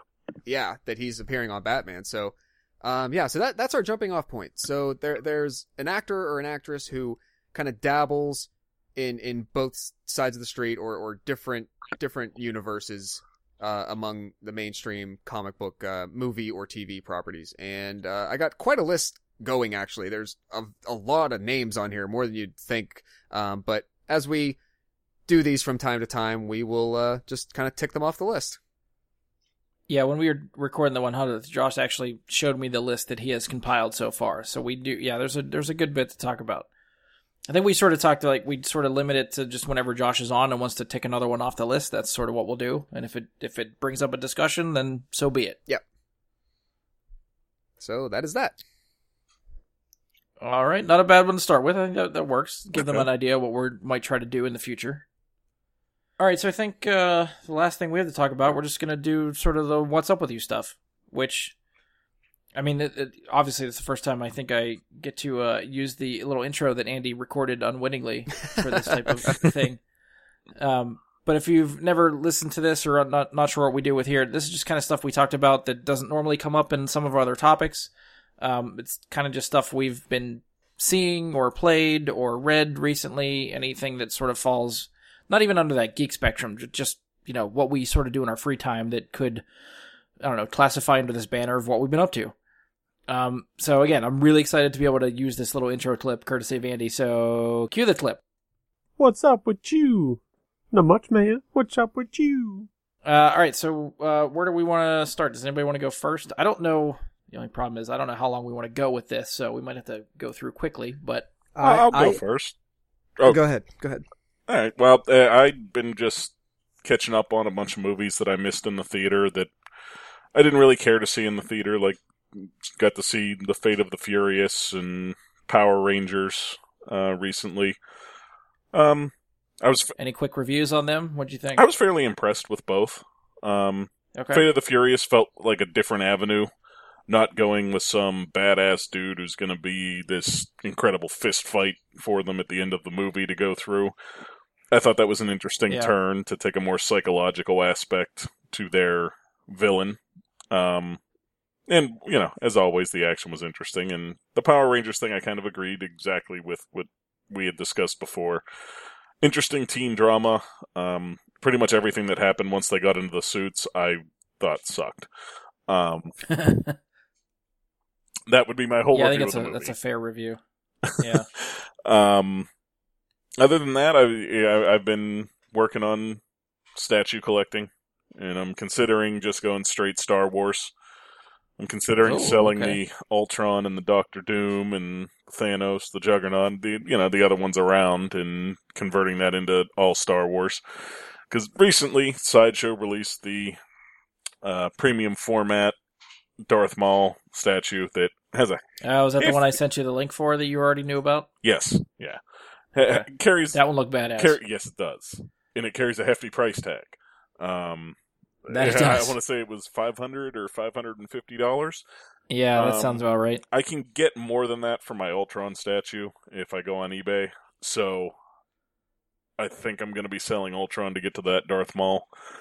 Um, I only really bought the Ultron just as a speculative thing because I knew the price would go up because there was a very small edition size that they had made for Ultron. So the value would go up over time. Um, so I'm thinking I'm going to look at that Darth Maul, and they also have an incredible Han Solo coming out soon. Um, if you look on Sideshow's website, the, the face model for it is incredible, and he comes with, like, every different blaster that Han used in the movies is going to be there, is a possibility. Nice. Pretty, pretty awesome looking figure. They, and they also have the Luke in the Rebel fighter pilot uniform. Okay. Um, that that's always been the Luke statue that there's two Luke statues that I really want them to make that they haven't really made. That's one of them, and the other is the Return of the Jedi Luke. I want a statue of. Um, you know, they and of course they're making the Empire Strikes Back Luke with the all kind of whitish, tannish, you know, Cloud City uh outfit that he had on. That's not the one I want. If I'm gonna buy a big Luke statue, it's got to be that Return of the Jedi one. I believe the orange suit one they're doing is going to be the twelve inch, not the quarter scale. It's going to be the sixth scale, so it's not going to okay. be as big. So I may still go ahead and get that and hope that soon the Return of the Jedi one comes. But that, I mean, that's pretty much the where I'm at as far as statue collecting goes. Is I'm considering a complete shift to just the Star Wars stuff. And Yoda will be coming soon. He, he, that was my wife's birthday present for me, was the pre-ordered uh, Kotobukiya Yoda that nice. uh, should should be soon. It's not very big. It's not, you know, I mean, he's going to be, you know, six, seven inches probably. Okay. But same as the other ones I have. You've seen those. They're yeah. N- not... All right, so you got a nice little list started. Oh yeah, yeah. I have a have to, I have a shopping list. Have to get, you know, start taking some pictures when the set's complete. Well, I don't think it'll ever be complete. I mean, it, I'm just being honest, because th- there's things that are always going to be out there that I may someday get if I get all the other stuff I want. Like, Kodo has a an AT-AT driver. I do not give a shit about having an AT-AT driver. Like they. Well, that's fair. I mean, you know, complete is as much as you want. Uh, okay. I, I, I'm not saying you have to buy every Sideshow Star Wars figure that was ever created, just the ones that you want. Okay, fair enough. I think I have one shelf lo- that looks complete the way I envisioned it when I started collecting. And that, okay. that that's like the sixth scale Darth Vader and Kylo next to each other. That That's kind of a complete shelf. That's not going to change. Those two gotcha. will stay right where they're at. the the others, I have no idea. They, there's plenty more space for other stuff on the other shelves. Fair enough. Yeah, if you ever want to share a picture with us, you can you can for, pass that along, or put it up on the Facebook page even, or something, or, or give it to me to put on the Facebook page. Either way, sure, sure. I posted a while ago um, on my own Facebook, so if you can draw them from there, because I don't know if I have them on my phone, but I'll send them to you either way. Okay, yeah, we could we could do that. If you want to brag a little bit, we'll we'll show them off. Uh, anything else from you, or is that about it? Now I'm just waiting for Destiny two beta next week. Then I'll have more to talk about as far as that goes. For now, okay. Video game wise, I'm just I'm in a black zone. You know, Destiny two beta next week. Then I'll be playing again a lot. Fair enough. Uh, Josh, what do you got on tap, or did you have on tap? Not a whole lot, actually. Um, we finally got around to watching Iron Fist. Um, oh, that's one of those things we never actually got back to talking about. Yeah, that's okay. That was sort of my thought, too. It it was boring and disappointing, especially after three or four fairly quality productions of two seasons of Daredevil, Jessica Jones, and, and even Luke Cage. Um, yeah, we'll just leave it at that. Like, we... we After hearing everyone talk about it, we weren't expecting much, but we're like, okay, well, we have to watch it before Defenders, so let's yeah. let's get through this thirteen hours of our life. Okay. um. So that's. I have a question for you on that, actually. Yeah. Do you feel like you needed to watch it before Defenders? Because I have not yet watched it because of what everyone said about it. Do you feel like you're going to be missing something if you know the general story of Iron Fist already? Is there something there I'm going to be missing that I'm not going to get Defenders? I don't know, because I didn't know the general story of Iron Fist, so if you're already ahead of the game, you may not need to. The other thing is, like, where it left off as an individual series, I don't know where it is supposed to go that is then going to tie this character into bringing him into New York with these other characters for this common threat. Um, so maybe you might need it, but, but then again, they might just have some exposition within some of the Defender stuff that explains exactly that. So you could pro, I mean, my guess, Brian, what do you think? I mean, I, I, I think you could probably get away with not seeing it, but if you, if you want to, it can't hurt. It's just not very, I mean, thir- thirteen very hours good. Of my life gone. For something that hurts a little. I know, and it's like, the thing is, like, you don't, I don't know, I felt like for the first two or three episodes, like, we got through them pretty quickly. Like, we did, like, two episodes per night for, like, three nights in a row. And it didn't feel that bad, but then once it got to, like, episode eight, nine, ten, and you're like, how many of these are left? You're like, where's the story? What is the conflict? What is really happening here? Um... And I, admittedly, all those series, other than Daredevil for me, Jessica Jones and Luke Cage, both, like, once you hit episode, like, ten, for me, like, they really dragged. Like, it felt like they could have condensed those two shows down to, like, ten episodes. It would have been better. But, yeah, with Iron Fist, you're just like, what? What is going... No, you're not even confused. Well, no, you are. You are. I'll just say it. Obviously, like, you're confused. We can there's, tell. Like, this, there's this crap that they introduce, like, in episode ten that, like, completely shifts the whole story. Um, and it's not even, like, a twist. It's just like, okay, it's like, we're just gonna start writing, like, season two now. Like, here's season two. Here's, like, a completely different story arc that really has nothing to do with like the last nine hours. It just, it was not as well crafted and written and, and everything as the other ones. And that got frustrating. Um, I don't know, Brian, what do you think? Can he skip it? I, yeah, I don't know. I, Mike, I'd probably better be able to answer your question after I see the first couple episodes of Defenders. Yeah, that's a good point. Um, Defenders, at least from the trailers, seem to be setting up the Hand. The Hand is the primary villain of Iron Fist. So you may get some Hand stuff in Iron Fist that could come out and pay off in Defenders. Um, as far as Danny Rand as a character, no, I don't think you need to watch Iron Fist before Defenders. Agreed. Um, okay. I've I found myself kind of really annoyed with Danny Rand. I thought he was a stubborn brat that I had a really hard time caring for over the course, course of those thirteen episodes. Um, and sort of like Josh was talking about, somewhere around like seven or eight of all the past Marvel Netflix series, there's usually a good twist that is like, oh shit, I can't believe that happened. Now I must keep watching. They tried to do a twist like that in Iron Fist, but it was a very predictable twist and did not hold my attention and want me to keep watching. I was just begrudgingly trying to get through it. So I, the the only reason I think you should watch it is maybe for the introduction of some supporting characters. Claire gets a little bit more growth in Iron Fist. Yeah. But primarily probably for the villain. Like the, the Hand as an organization, you get fleshed out a little bit more, which could pay off in Defenders. Yeah, agreed. Okay. Um, I missed a lot of what you said after you said I may get some Hand stuff from the Defenders. Um. Oh, you would get gravitated on and that, stuck on that. You just... And that is that is all you'll need to know. Sir, so. and and you get some growth from Claire, and oh man, it's just all there. You could have stopped me at any point and said, "I'm losing you now." Rephrase your sentences. But that that doesn't I'm make kidding. for good was... television, Ryan. That's true.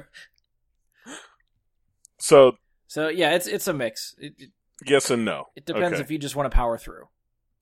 I I. I Again, I'll tell you for sure after I watch the first couple episodes of Defenders. Right now, I'm leaning towards no. Yeah. Okay. Um, what I will do again, is I will watch the Defenders then, and if I feel like I need to watch the Iron Fist show afterwards, I will go back to it. That's yeah. That's probably a good good way to play it. Yeah, I'll, I'll watch and it. I think I think Danny Rand is a yeah. I think Danny Rand as a character will play better off of the other characters in Defenders. Yeah. Having his own series with some of the other people he encounters, it just didn't work as well. Nope. Um, who's I can't think of her name, but the, the girl character, the girl uh, karate instructor, Colleen. Yes, I liked her character. She was a highlight for me. Un- um, until episode ten, then I got sick of her. Yeah, yeah, maybe a little bit, but I I found myself caring more about her than Danny Rand, which is really terrible for an Iron Fist show. Yeah, but Agreed. Danny Rand is supposed to be a dick. No, but you expect some sort of t- character growth by no. the end of the series. You should be rooting for him. No, I'm saying he, like he made no character growth whatsoever no. over thirteen episodes. The comic book character is supposed to be a dick, is what I mean. He's supposed to be that pompous, rich jackass that no, finally I comes back down to the series. Earth eventually when he joins up with Luke Cage. Yeah, but, but that's it takes the thing. Luke he's... to bring him back down to Earth. No, that's the thing. He's not a dick. He's just. An un, it, he's an uninteresting character. He's not even self-destructive. Oh. He just seems to not be a like I, I yeah I just I same thing. I found myself not really caring what happened to him. I felt like every episode someone was explaining to him what he's doing wrong and how to fix it. And he would go, "Yes, I'm going to work on that." Yeah. And the next episode, do the exactly the same fucking thing. Someone to explain it to him again, and he still doesn't change. Like you're you're. There has to be a character growth or an arc to it somewhere in there to see that you're making some progress. He is the same character beginning to end of that series. Yeah, and like you said, not in like, oh, he's such a douchebag kind of way. Just like he's, I, I, I don't even know what to call him. Like almost aloof, like too. I feel like he's self-absorbed. Just stubborn. He just doesn't yeah. want to listen to people. No, not self-absorbed. That's it. Like they did not play the character like that at all. Okay, but. Just, yeah, like, like stubborn, yes, but I just found, like, flighty. Okay, yeah, I can see that, too. Like, you just did, at certain points, want someone to smack him, like, Danny, just frickin' do this, you schmuck. Yeah, I had that like, reaction just, a lot, just, too. Just stop it! uh, well, was there anything good that you've watched recently?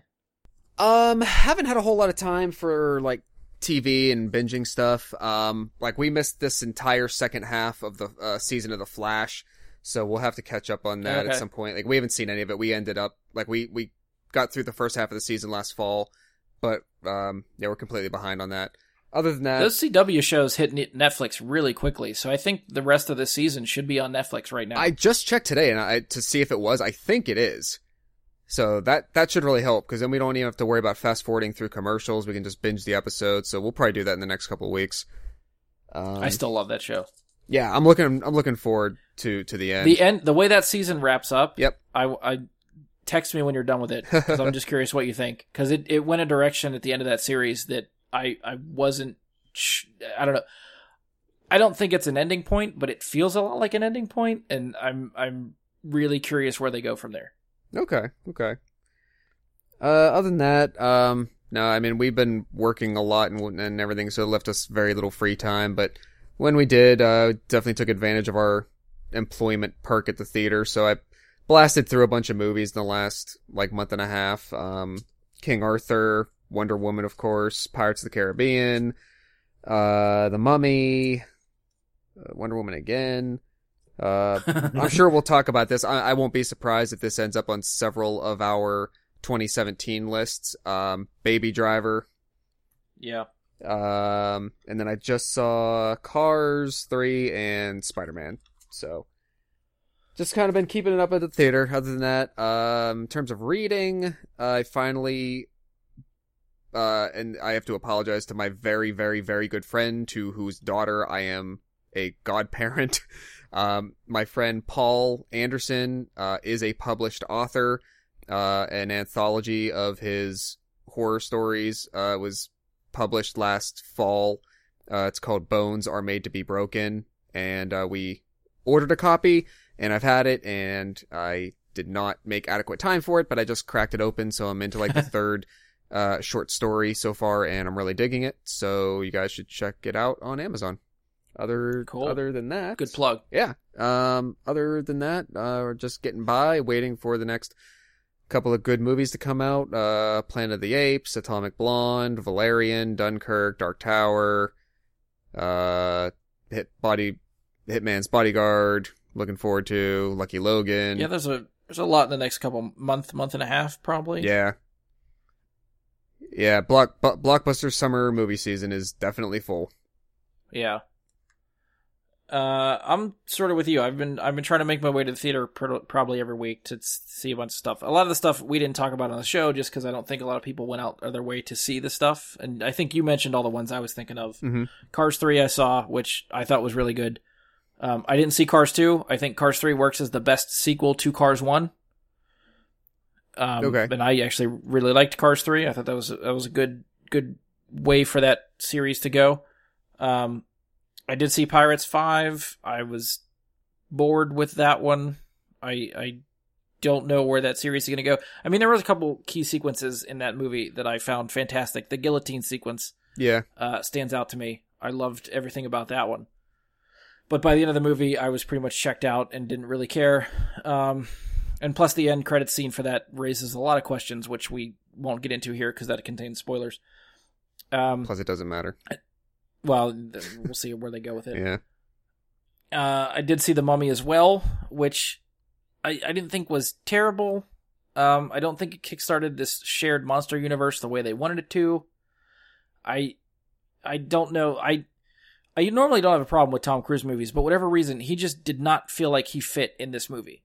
It felt like he was playing a different character than what he normally plays, which is nice. I just didn't think it needed to be Tom Cruise for it, and it just kept pulling me out of the picture. I, I would have rather seen someone else in that role, but I guess they needed to market it somehow with a big star, so that's who they got. Um, what else did I see? Uh, I I did go pay money to see Transformers the last night. Uh, you didn't have to admit that. Yeah. Um, it was...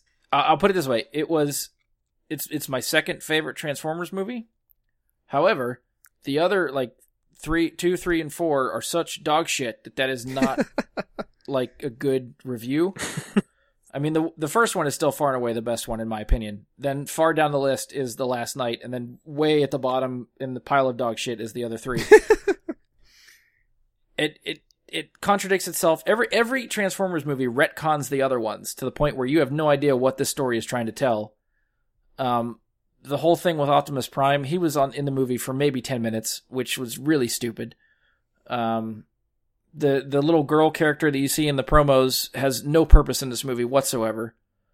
Um, Michael Bay tries to make smart female characters, and that's basically just telling you that this female character is smart. Meanwhile, the only reason she's there is to pick up a stick. Um, that's about all I can say about that right now. Well, I'm just Mark Wahlberg's go see fun, tomorrow, I guess. Then. Yeah, right. It's a glowing review.